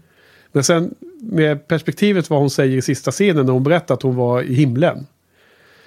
Ehm, så, så blir det ju ännu mer sorgligt hela. Alltså det är inte sorgligt att hon kom tillbaka för det gillar ju vi. Men, eller jag, eller man. Men det är sorgligt för karaktären i, i den situationen där. Hon, Mm. hon har ju verkligen kommit tillbaka till helvetet liksom som hon beskriver i ord. Mm. Jag tycker det är ganska, det är ganska tungt. Alltså det är badass det här avsnittet. Ja, jag gillar det också. Det gör mig lite orolig, det här. Jag får lite känslan av, om jag får spekulera eh, om hur säsongen kommer liksom fortlöpa. Så, så jag hoppas inte det blir så här. Men det, jag fick känslan av att hon säger ju att he- jorden är helvetet. Och när man dör kommer man till himlen liksom. I alla fall hon, när hon dör i alla fall. Ja. Ja, jo men precis. Men eh, hon, hon tycker att det är helvetet på jorden. Och då känns det som att ja, men den här säsongen kommer sluta med att ja, men det är, är helt okej på jorden ändå. De, så här, Att de hittar tillbaka till kärleken och sådär. ja, tror du verkligen på det? Jag hoppas inte det. Eh, när Joel om och om igen säger att det blir bara mörkare och mörkare och mörkare. Och sen blir det mörkare och mörkare. Eh, Okej, men då, då tar jag det som en spoil att... Nej, det är inget. Men jag, hopp, jag, jag hoppas att hon eh, går vidare från... Alltså jag tycker det här avsnittet var skitbra, men jag hoppas att hon går vidare från att ha dött rätt fort så att man kommer in i nästa ark på något sätt. Ja, precis. Det, det är väl så kanske man ska se på det. Men eh, ja, men det blir säkert lite eh, festligare någon gång. Och sen kanske det blir mörkare. Jag kommer inte ihåg riktigt. Ja, alltså jag tänker, Exakt jag tänker inte på att det, ordning- jag vill inte att det ska bli ljusare, jag vill bara att de ska vidare från den här Mm. story-arken, att den här story-arken inte ska få sin lösning i sista avsnittet av säsongen, Mm. utan att hon så här ska få en lösning på det här. Mm. Att kanske redan nästa avsnitt eller något. Ja, nej men eh, ja, bra. Det har vi ju, eh, ibland så spekulerar du framåt och det är ju jättekul. Eh, då ska jag inte svara något överhuvudtaget. Nej, gör inte- däremot, så gör jag inte nu. Men däremot är det ju kul att du gör det. Så det borde vi Ja. tänka på mer. Men gör inte det för att jag har, nu har jag verkligen ingen aning om vad det kommer för Big Bads eller om det Nej. ens kommer någon Big Bad. Men det, hopp, det Men, så, så du eh, tänker att du inte är spoilad längre? Som de här smågrejerna som du har råkat läsa eller Linnea hade avslöjat någonting Ja. och sånt där. Ja, jag tror inte jag är Ja, spoilad på något superbra. Förutom en grej. Men det, den är omöjlig och det är ju att... att, eh, att eh, Ska du säga en spoiler? Nej, men jag, ska, jag försöker formulera det här utan att spoila. Men Jaha. att Sander ha, har ett klädesplagg som man ser på bilder, i Ja, ja. promo-bilder och sådär. Ja, Okej, ja, jo, precis. Ja, nej, men det, det väl, må väl vara, men det är absolut. Ja, nej, men eh, bra. Det finns ju andra mycket, mycket större spoilers som jag tycker är viktigare för handlingen. Ja. Mm. Men vad, vad skönt, vad kul Mm. att det är så. Och sen då, det är kanske ingenting vi ska ha varje gång, men om du har lust att spekulera om framtiden så tror jag att det är roligt för lyssnarna att höra. Speciellt som vi då eh, om en vecka kommer prata om nästa avsnitt, så får vi se om du om din eh, hopp, förhoppning eller din gissning eller din spaning, vad det nu än handlar om, om den slår in. Då. Mm. Ja, okej. Eh, sen så tyckte en annan lite rolig scen. Efter att eh, Spike har träffat Buffy. De har haft dialogen om hur länge hon var borta. De sitter där i vardagsrummet. Mm. Då kommer ju Willow och Sander och Anja. De har varit och letat efter Dawn eller vad det är de håller på med. Mm. Då kommer de in i huset och ser Buffy där. Mm. Eh, och då bara går Spike en gång. Tänkte du på det? Han, han liksom skakar på huvudet. Han, han liksom skakar på huvudet och så bara han drar. Ja. Det är liksom som att stunden med Buffy tog slut. Förstördes av att skobisarna kom. Och han liksom, antingen att Willow är så powerful och liksom bestämmer allt. Eller om det är att han är störd på Sandra eller vad det är. Men han bara, han bara rundar dem, lilla gruppen, och bara går ut. Han säger ingenting. Nej. Jag spelar om den där scenen. För jag bara, vad hände där egentligen? Varför drog han bara? Och han blir bara liksom eh, störd på att de blev avbrutna. Och så bara han lämnar gruppen. Ja, jag, Tänkte du inte? Nej, men jag tror han... Jag, jag såg det, jag tog in det, men jag tror att han blev jätteirriterad på dem för att de inte förstod att, att eh, Buffy mådde dåligt av det de hade gjort. Ja. Och, inte, och att Willow inte förstod konsekvenser, eller inte ville ins, liksom, hon är, det är upp- uppenbart att Willow har ljugit för sig själv, liksom, Ja. lite grann att intala sig själv att det här är rätt sak att göra, att, det, att konsekvenserna är, är minimala i förhållande Ja. till vad man får ut av det. Medan eh, eh, Spike, ja, men, magi, det är alltid jobbiga konsekvenser. Liksom. Precis, men eh, exakt. Han, han, han var absolut störd över... Eh, du sa något där att, att de inte var... Kände in situationen, Buffys Mm. sinnesstämning. Det Ja, var han nog precis. väldigt störd på. Men sen sa du också att du... Att det är uppenbart att Willow har lurat sig själv. Men ja, jag, köp, jag läste ändå att... Eller jag uppfattar ändå som att Willow väldigt ärligt alltså var helt panikslagen över att hon trodde att Buffy var i helvetet hela tiden. För henne var det helt en kamp mot klockan liksom. Du vet, hon snackade om att Angel var i helvetet när Mm. säsong två och allt det där. Och han kom tillbaka och var så himla som en vilddjur. Ja, De jag- kommenterar ju jag- till och med det. Jag tänkte nog att, att det var en grej som Willow intalade sig själv för att hon ville ha tillbaks Buffy. Ja. Att hon hela tiden försökte rättfärdiga de sakerna hon gjorde för sig själv genom att intala sig att hon är i helvetet och de här konsekvenserna är inte så farliga som... Nej. Som, som jag vet inte. De är inte så farliga helt enkelt. Nej, precis. Så att antingen om det bara var en, ett, ett sätt att, att liksom övertyga sig själv att det är rätt. Men egentligen så var det mer en, i någon mening, egoistisk önskan att få tillbaka sin bästa vän. Mm. Men jag, jag, jag tror att det var... Det var helt klart säkerligen båda de sakerna ingick. Men jag tolkade Willow mer som att hon ärligt verkligen trodde att, att nu nu är hon i helvetet liksom. Vi måste få tillbaka henne. Ja. Och det är synd att vi inte pratar om Angel säsong 2. För att det finns en, en spaning som man skulle kunna göra en parallell mot det faktiskt. Mm. Men det får vi ta vid ett annat tillfälle då. Ja.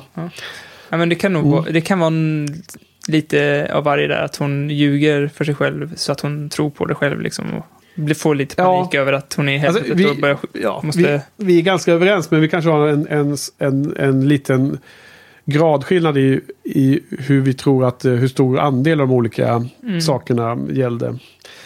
Sen, sen är det här en, precis som förra avsnittet, och det är väl samma spaning som du hade då, att det finns ju ganska många roliga moment i det här avsnittet. Som gör att mörkret blir mer, mörkt tror jag. Alltså Anja är ju jätterolig hela tiden här också. Hon är en jävla skön karaktär. Hon är ju helt underbar. Vilken favoritkaraktär hon blir. Ja. Är hos mig. Ja, hos mig med. Hos dig med. Ja. Och det är så härligt för att um, luncha med eh, Jojje som är säsong tre nu då. Eh, du vet, jag försöker undvika att göra samma misstag som jag gjorde med dig. Att man börjar prata om en karaktär. För, för honom, jag, jag kunde få in en fråga om Anja utan att han misstänkte något tror jag. Är Anja med i säsong Ja, tre? det är där hon är precis i början. De, du vet, i slutet på säsong tre så eh, raggar hon ju upp Sanders och de går ju på The Prom tillsammans. Ja, just det. Hon, hon, hon spyr alla över alla män och säger men jag har hormoner i den här tonårskroppen. Fan, hon har varit med länge. Det känns som att hon är den nya gänget. Hon har varit Ja. med ett tag nu alltså. Ja, precis. Så att hon, hon introduceras ju där med The Wish och alla de där. Ja. Liksom när hon, eh, men då så lyckas jag få in en liten fråga om vad han tyckte om Anja. Och han bara, nej, inget, var inget speciellt. Det är bara en bikaraktär liksom. Jag försökte undvika att göra samma misstag att liksom avslöja mig då, att det är en favorit. Men det är så kul att eh, annorlunda hon har blivit. Men hon, hon har ju någon lustig kommentar här också som kanske också är ett potentiellt ci- citat att klippa in. Att, att hon sitter och mumlar någonting. Ja, mumlar vet jag inte. Men hon säger någonting om att hon inte tyckte att det var... Jag, jag tycker inte det var bra att vi eh, tog tillbaks Buffy. Att vi fick henne komma tillbaks. I should have sa- said something säger hon till sig själv. Men hon, hon, hon sa ju det hela tiden liksom. Det är en jättelustig kommentar tycker jag. Det är här, typen av humor som... Mm. Eh, eh, Joss har ju varit med och skrivit mycket av... Du vet, Joss har ju alltid skrivit mycket av dialogen. Oavsett om det är Ja. hans namn eller inte. Om det är Jane Espensen eller om det är Joss vet jag inte. Men den, den typen av små kommentarer som bara är så här... Eh, känns som en throwaway comment. Eller ja, kom, ja, kommentar på svenska. Men det säger så himla mycket om eh, karaktären och det är så himla lustigt att lyssna på de där små, eh, Ja. eh, små sakerna. Liksom. För att, så vitt jag kommer ihåg så sa hon det väldigt många gånger. Och det, det, det är så malplacerat att säga att jag, jag borde ha sagt något. Ja. Ja, men det är, det är verkligen eh, i, in character för henne att säga det. Ja. Och också, she's broken. Brought her back's broken. Vad sa du? Buffy broken. Ja, hon det här eller? Ja, i det här avsnittet. Ja, ja just det. Ja, precis. Nej, men jag har skrivit så här. Nästa, nästa om Anja är att hon har så många bra citat i detta avsnitt att jag, det går inte att skriva upp alla. har Jag bara konstaterat. Så jag, jag slutar skriva upp dem i mina notes här. Ja. Sen en annan helt absurd liten detalj. Såg du den här absurda tröjan som Willow hade på sig i en scen? Jag trodde du skulle säga...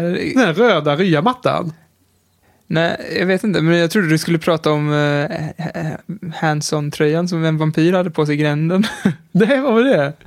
Ja, det var den där vampyren som hade pipig röst. som, som skulle skvallra för de här Helions. Ja, just det. Ja. Ja, det förra avsnittet kanske. Ja, ja. Som eh, skvallrar för Helionsarna. Han, hade, han hade ju en Hanson-tröja på sig. Han som slogs mot uh, Buffy-botten i gränden där och fick in en liten träff. Och, ja, just det. Ja. Hanson. Ja, Hanson Brothers. Jaha, nej det var inte det jag tänkte på. Men de- den, just det.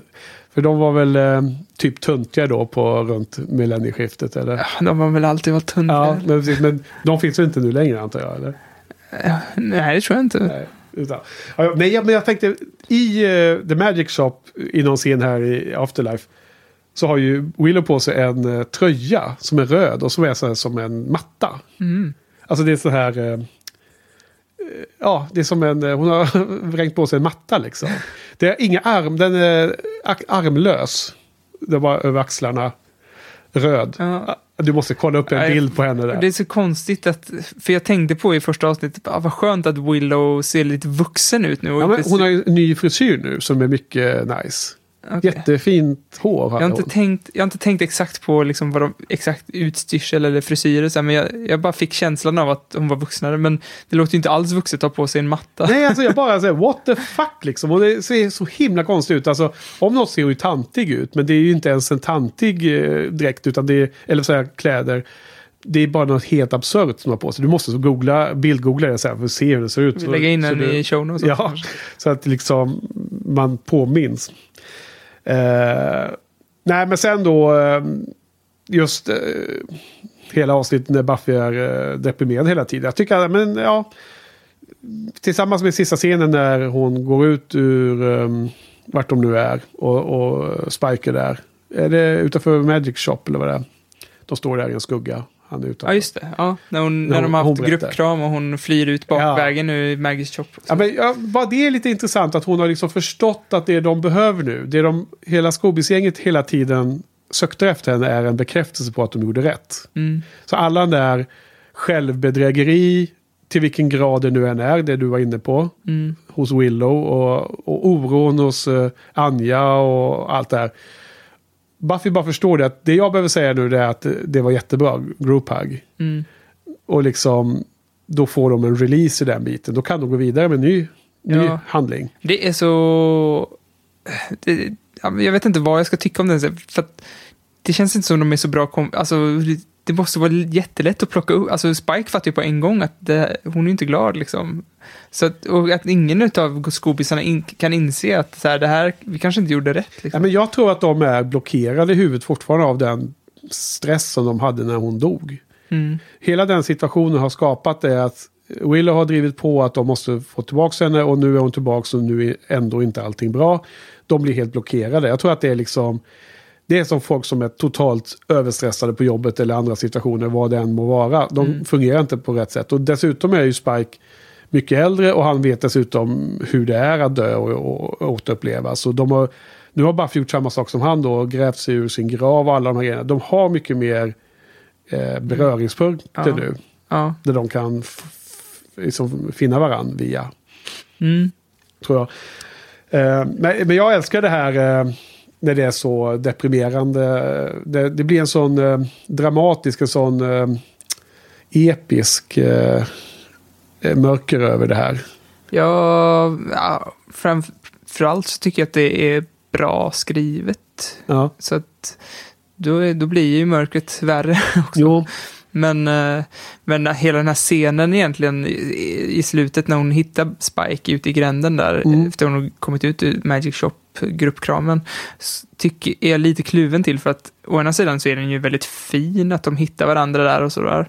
Men å andra sidan så känns det som att man inte riktigt behövde den här scenen för man ju, man fattar ju liksom hennes, Ja. hennes känslor. Hon behöver inte förklara dem för att man ska förstå Nej, men, att helvetet är på jorden. Och... men du visste inte det väl? Ändå. Nej, men man såg att hon inte mådde bra. Liksom. Att, Ja. hon, att hon var lite besviken Mm. över att komma tillbaks. Alltså, mm, igen så köper jag det här med hull och hår. Det är verkligen, de bara kastar ut flötet och jag bara tar det stort tugga liksom och, och åker dit på kroken med en gång. Men det kanske är lite sån här, eh, vad heter det när de berättar istället för visar? Ja, skitsamma. Show, don't tell. Ja, det heter ju Men alltså, vad jag, jag skulle bara säga Johan, vad jag skulle komma till var att när hon ändå beskriver exakt hur... För det första en, en otroligt fin beskrivning av eh, en icke-religiös heaven. Det var ju inte det att hon såg ett ljus och så mötte hon eh, Nej, sin mamma. Det var rätt bra faktiskt. Att hon, så här, jag är ingen teolog, men om jag var tvungen att beskriva det så är det jag var, det är himlen och det här, det är helvetet. Ja, så hon beskrev liksom att det var fridfullt och det var I felt loved liksom istället för att säga att det fanns någon som älskade henne.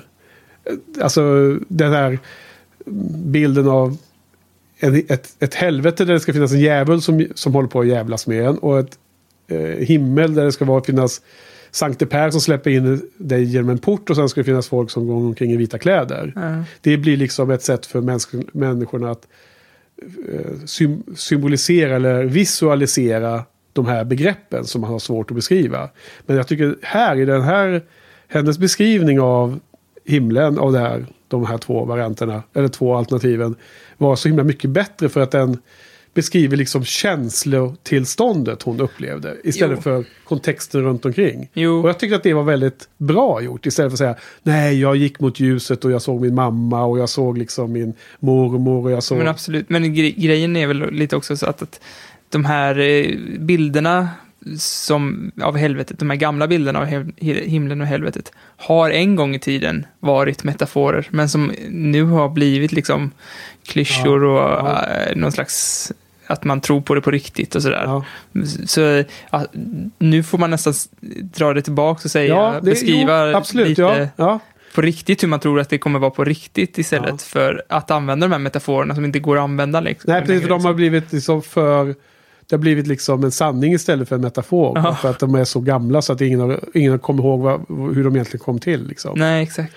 Ja, men jag tyckte det, det var bra och det var liksom mycket dialog. Men jag tycker ändå att, ja visst, jag köper att man kunde liksom ha stämt av hennes sinnesstämning och man har förstått det. Spike har förstått och andra har inte riktigt hängt med på noterna ännu. Men jag tycker ändå att det var värdefullt att förstå hur illa det måste kännas för henne när hon kom tillbaks till den här Mm. jorden. Ja, det, det, som sagt, jag är jättekluven till scenen för att jag tycker också, också att det var jättebra skrivet. Jag gillar scenen mellan dem. Samtidigt som jag inte riktigt tycker att Spike förtjänar en sån scen så tycker jag att den scenen var jättefin. Liksom. Mm. Så eh, det är svårt. Men jag tycker att det både är skitbra och lite onödig. Mm. Jättenödvändig och lite onödig samtidigt. Ja, nej, men jag, jag, och jag är bara Bushy ikväll. Jag är inte, jag har noll eh, kritik kvar att eh, bjuda på. Jag tycker både scenen i, i trappan som jag pratat om och den här scenen är sådana som man nästan bara kan spola tillbaka och spela som en slags highlight reel liksom. Mm. Underbart att bara... Nej, det fanns ju saker som var mycket sämre i det här avsnittet. Det, det var ju faktiskt en highlight. Mm. Så, ska vi sätta betyg på den? Ja, jag skulle bara säga, jag tycker att bara, jag måste eh, peppa och ge en eh, plus till showen generellt sett. Att jag tycker att från säsong 5 så har de nu återuppta- plockat upp två otroligt viktiga koncept under de här avsnitten som jag pratar om ikväll. Dels är det här med att återuppväcka någon död. Mm. Det planterades ju med, helt naturligt runt att, att eh, Joyce dog. Så var ju det en, na- en naturlig uppföljning då med det här eh, Forever eller vad det avsnittet heter. Mm. Men sen att återanvända det här. Att det blir så viktig kontext. Att vi vet hur farligt det var och att det inte gick väl den gången. Mm. Alltså visa på hur, vilken koll de har på de långa händelsekedjorna. Och vad, vilka saker som kommer liksom återkomma i koncepten. Det andra är ju det här med Buffy-botten som vi redan nämnt. Alltså hur det kändes som ett rent eh, Monster of the Week eller sån här avstickaravsnitt när det var den här I was made to love you. Ja. Du vet i säsong 1 och säsong 2 hade de här avstickaravsnitten, de är bara dead ends. Vi pratade om det många gånger då, att det, liksom, Mm. det hände inget mer av det här. Ett sånt avstickaravsnitt i säsong 5 har ju så fått impact på både slutet av säsong 5 och en bit in i säsong 6. här. Jag tycker det var himla anmärkningsvärt eh, härligt eh, långsiktigt planerande för storyn som jag gillar. Ja och nej. Alltså, vi pratade ju om det när Patrik var här, att eh, viss, det finns två olika typer av de här eh, lång, eh, långa, eh, långa referenserna, eller man ska Ja. kalla det. En där de, det är helt uppenbart att de planterat det, att Ja. det är några visst antal dagar till Dawn ska komma, eller Nej, till att hon ska död, dö. Eller Dawn ska dö. Ja, de grejerna, de är ju uppenbart planterade. Men Buffy i botten och här Torshammaren eller Mm. Trollhammaren och eh, vad var det mer som du gav exempel? Eh, Nu, eh, den här döden, när ja. Joyce dör. Det känns ju mm, snarare som, och det är väl också snyggt tycker jag, inte lika snyggt, men att de har gjort det och sen kommit på att de kan plocka ifrån den här Ja, stora referenskistan som de har. Absolut, liksom. att man återanvänder fram... Man kommer inte och så, så plockar man upp något bakifrån för då så tänker man att då kommer fansen tycka att vi har tänkt på det där. Eller inte ens så, utan att det bara är snyggt Ja. att referera bakåt också. Men vilket fall som helst, jag vet inte, jag tror att, jag tror att det här med att återuppliva Joyce tror jag absolut att, att det är en typisk säsonggrej som man... Har man överhuvudtaget planerat att Buffy ska dö i säsong 5 så tror jag att det är något man sen vet att man har det i arsenalen och kan jobba med. Ja, precis. Mm, Ja. Ja. Jag tror inte att de hade planerat den här återuppståndelsen som vi har kollat på nu i när Joyce dödsavsnitt. Det, Nej, jag vet inte heller. Det beror ju på den här ständiga frågan som vi inte riktigt har rätt ut och kollat vad som är exakt sanningen om huruvida man visste att man skulle få fortsätta eller inte med säsong 6. Ja. Om man nu trodde att säsong 5 var slut på hela serien, då hade man ju inte planerat. Liksom, givetvis. Ja, men, eh, men på tal om det som vi pratade med Patrik, alltså nu har, vi ju, har jag ju missat att eh, kommentera det nu i sl- säsongsavsluten på säsong 5. Ehm, och det borde vi kommentera nu med de här otroligt lustiga eh, hänvisningarna både i säsong 3 och 4 framåt. Det här med dagarna kvar tills Buffy dör. Mm. För 720 nämns när det är två år kvar. Två gånger tre- 365. Och sen 365 nämns när det är eh, ett år kvar. Men det får vi nästan ta och sammanfatta med Patrik någon gång tycker jag. För han har ju, det är han som eh, pratar om den grejen oftast. Mhm. Men eh, var det inte två tjejer också som eh, pratade väldigt mycket om... eh, Ja men i Restless, så. Restless där vi hade Emma och Victoria här så pratade de också om generella saker som hände i, i drömavsnittet Restless som sen händer senare. Men det är inte bara den biten med, med antal dagar till Buffys död. Det var eh, andra saker också. Ja. Ja, eh, ah, ja men eh, vi skulle avsluta det här avsnittet först va? Mm. Gör wrap it up här. Jag är ju lite... Ja, det är så himla bra. Det här är ju nia eller tia för mig. Men jag sätter nia nu just för att jag måste ju ha kvar en tia. Det måste ju finnas utrymme uppåt liksom. Ja. Nej, Nästan men- så att eh, lite rädsla för inflation. En 10 är det ju absolut inte, men jag tycker också det är en klockren 9. Men det här jäkla spöket, det, alltså, det var jätteläskigt och bra i, i början och som jag sagt, de hade kunnat dra ut på det här spöket och inte re, resolve, lösa, det, ja, resolva det i samma avsnitt utan, och korta ner de här skräckscenerna lite, eller kanske spela lite på Willows samvete eller något sånt där. Och eh, hela den här lökigheten som eh, det här monstret har känns lite som att hela, hela Buffys poäng har ju lite varit att driva med den här lökigheten. Men här har de glömt bort att de ska driva med den och, och bara spela in de här, alltså att skjuta stor bazooka på, på vem var det? The Judge. The Judge. Det är ju liksom att ta det till extrem och göra det på gränsen till ironiskt liksom. Ja. här var det ju bara att hugga huvudet av den så var det löst. Ja. Jag tyckte det var lite tråkigt. Men missed opportunity lite eller? Ja, men eh, liksom gå over the top eller liksom skit i det eller gör det läskigt. Eller, Ja. Du kan inte bara hålla på och gö- gö- göra de jag, här hade, klyschorna. jag hade gärna sett att mons, eller spöket eller den här demonen som blev...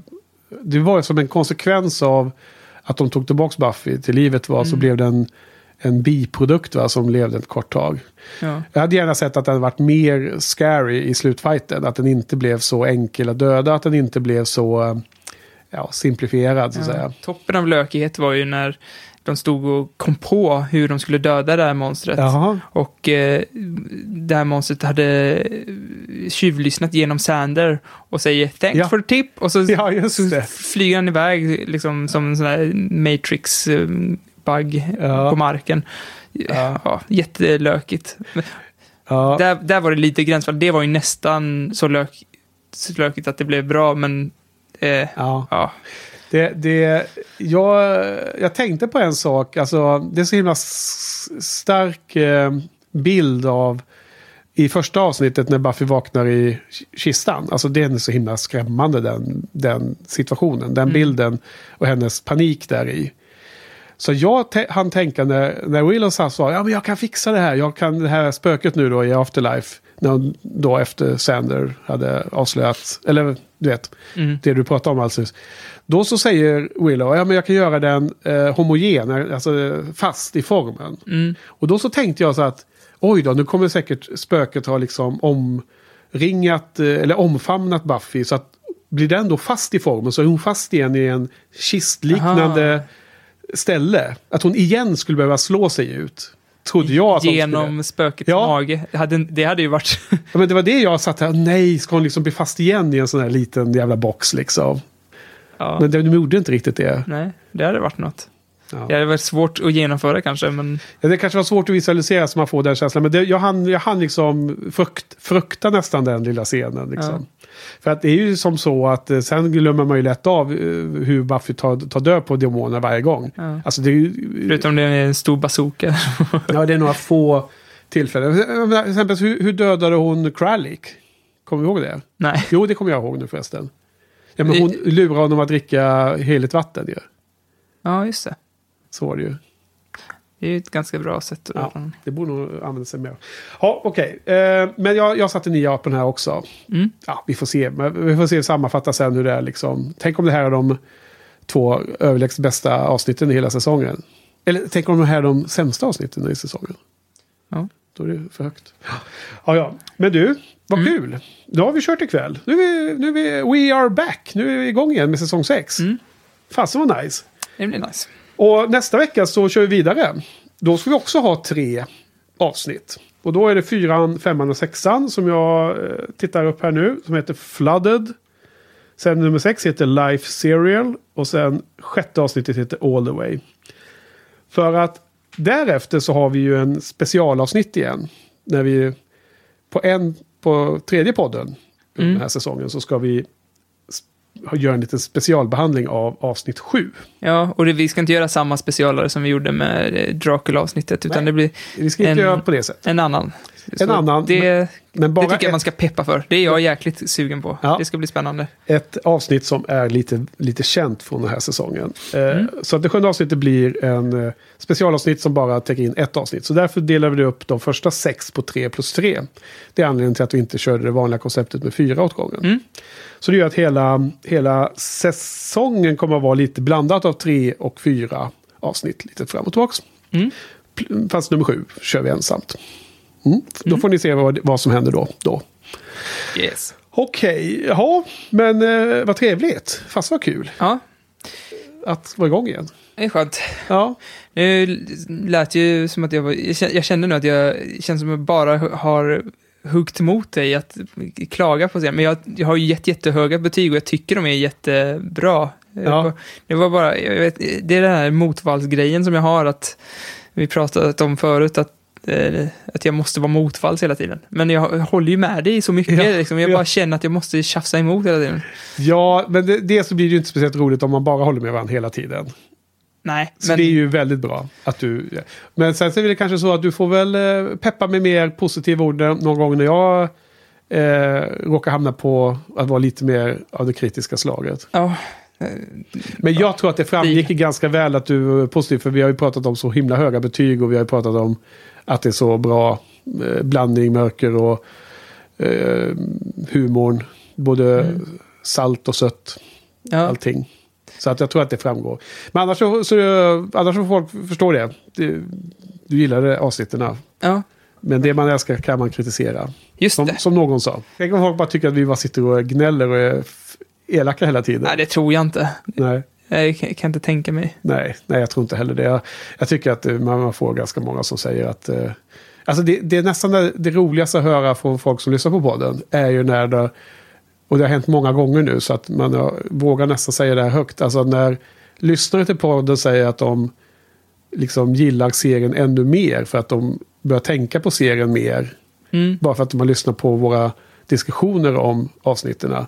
Det är ju nästan det bästa, bästa betyg man kan få. Alltså, Ja, verkligen. Helt otroligt eh, Vi- trevligt att höra. säga, vi har ju fått mycket kommentarer på, på hemsidan, men vi har ju även fått, eh, börjat få mer och mer mail. Ja. Jag vet inte ifall vi ska, om vi, vi kan väl säga att om man inte vill att vi liksom pratar om mailen i podden kanske man kan bara skriva det. Ja. För det hade ju varit roligt att prata om de mailen också kanske. Ja, alltså vi får ju mail till Buffypodden at gmail.com. Men den prima, och det får vi, det, det, de dyker upp hos oss ju. Eh, hos dig, för jag kommer Ja. inte in där, men Nej, det okej. måste vi fixa. Ja, men det, det, det, då, jag får dem, får, Ja. får det, sen så får jag dem till dig. Men, men den primära, så att säga, öppna kanalen, som också alla andra kan läsa, det är ju egentligen kommentarspåren. Så att Ja. meddelan till oss, liksom lite off, off eh, air, liksom, det är ju mejlen jättebra. Mm. Men eh, har, vi, samtidigt om det bara är kommentarer om, och diskussioner om saker och ting, då är det ju roligare att få det på kommentarsfältet. ja, men vi kan väl rekommendera kommentarerna och Ja. sen eh, uppskattar man inte kommentarsfältet så är, är man jättevälkommen att mejla också. Exakt. Nej, men jag, jag vill absolut inte hinna någon för att mejla, men jag bara menar att om det är någonting man ändå vill eh, dela med sig så är det ju via kommentarsfältet som andra. Till Ja, ja, och, ja, ja, ja, precis. Ja, men jag tror folk förstår. Ja. Nej, men det är i alla fall jättekul att få den här typen av eh, feedback som vi får. Och, ehm, nu ska vi avsluta. Ja. Tack Henke. Tack Johan. Tack Joss. Tack, för oss. Yeah, another prophet of disaster who says the ship is lost. Another prophet of disaster, leaving you to count the cost. Taunting us with visions, afflicting us with fear. Predicting war from millions in the hope that one appears. No point asking when it is. No point asking who's to go. No point asking what's the game. No point asking who's to blame. Cause if you're gonna die,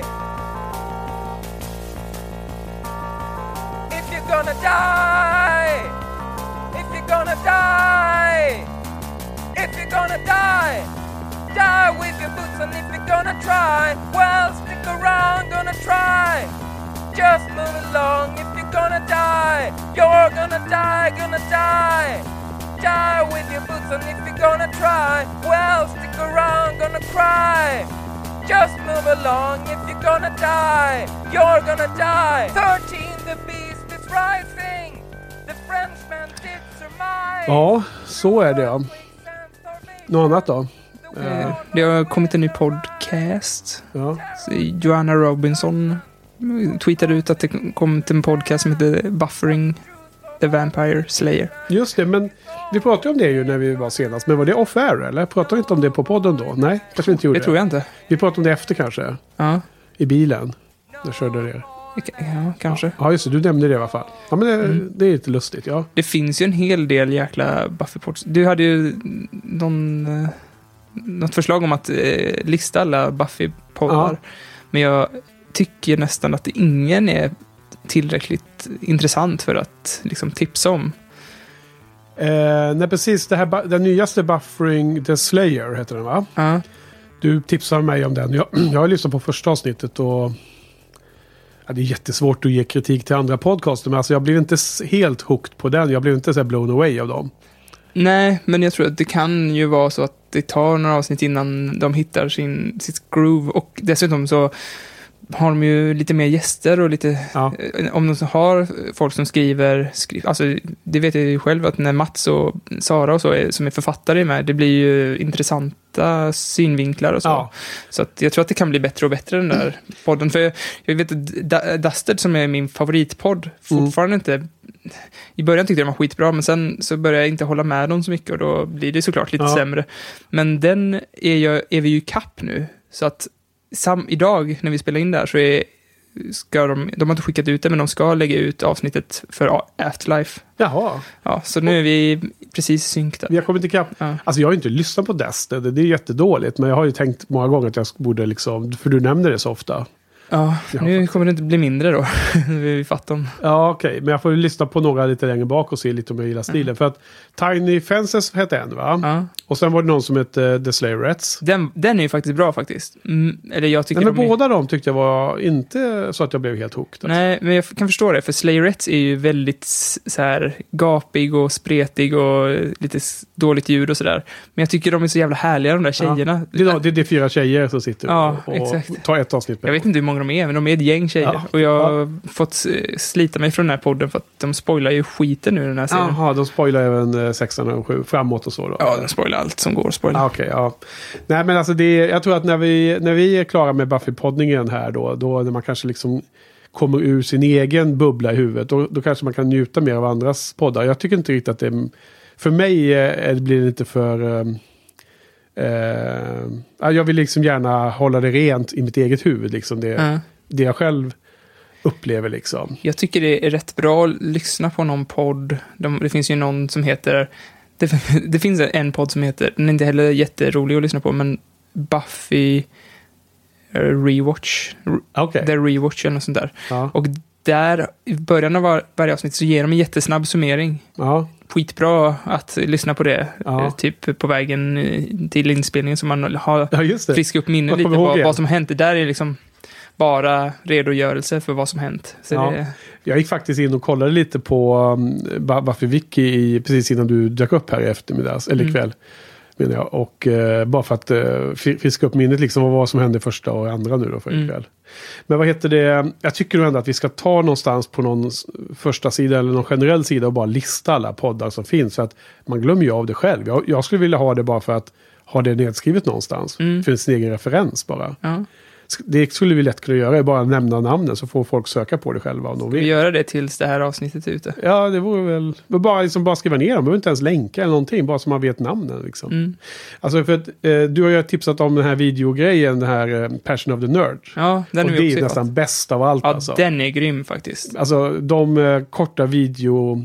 Eh, resuméerna plus hans tolkningar. Och han är ju dessutom humoristisk och han gör ett massor med tolkningar och Mm. analyser på teman och vad som händer.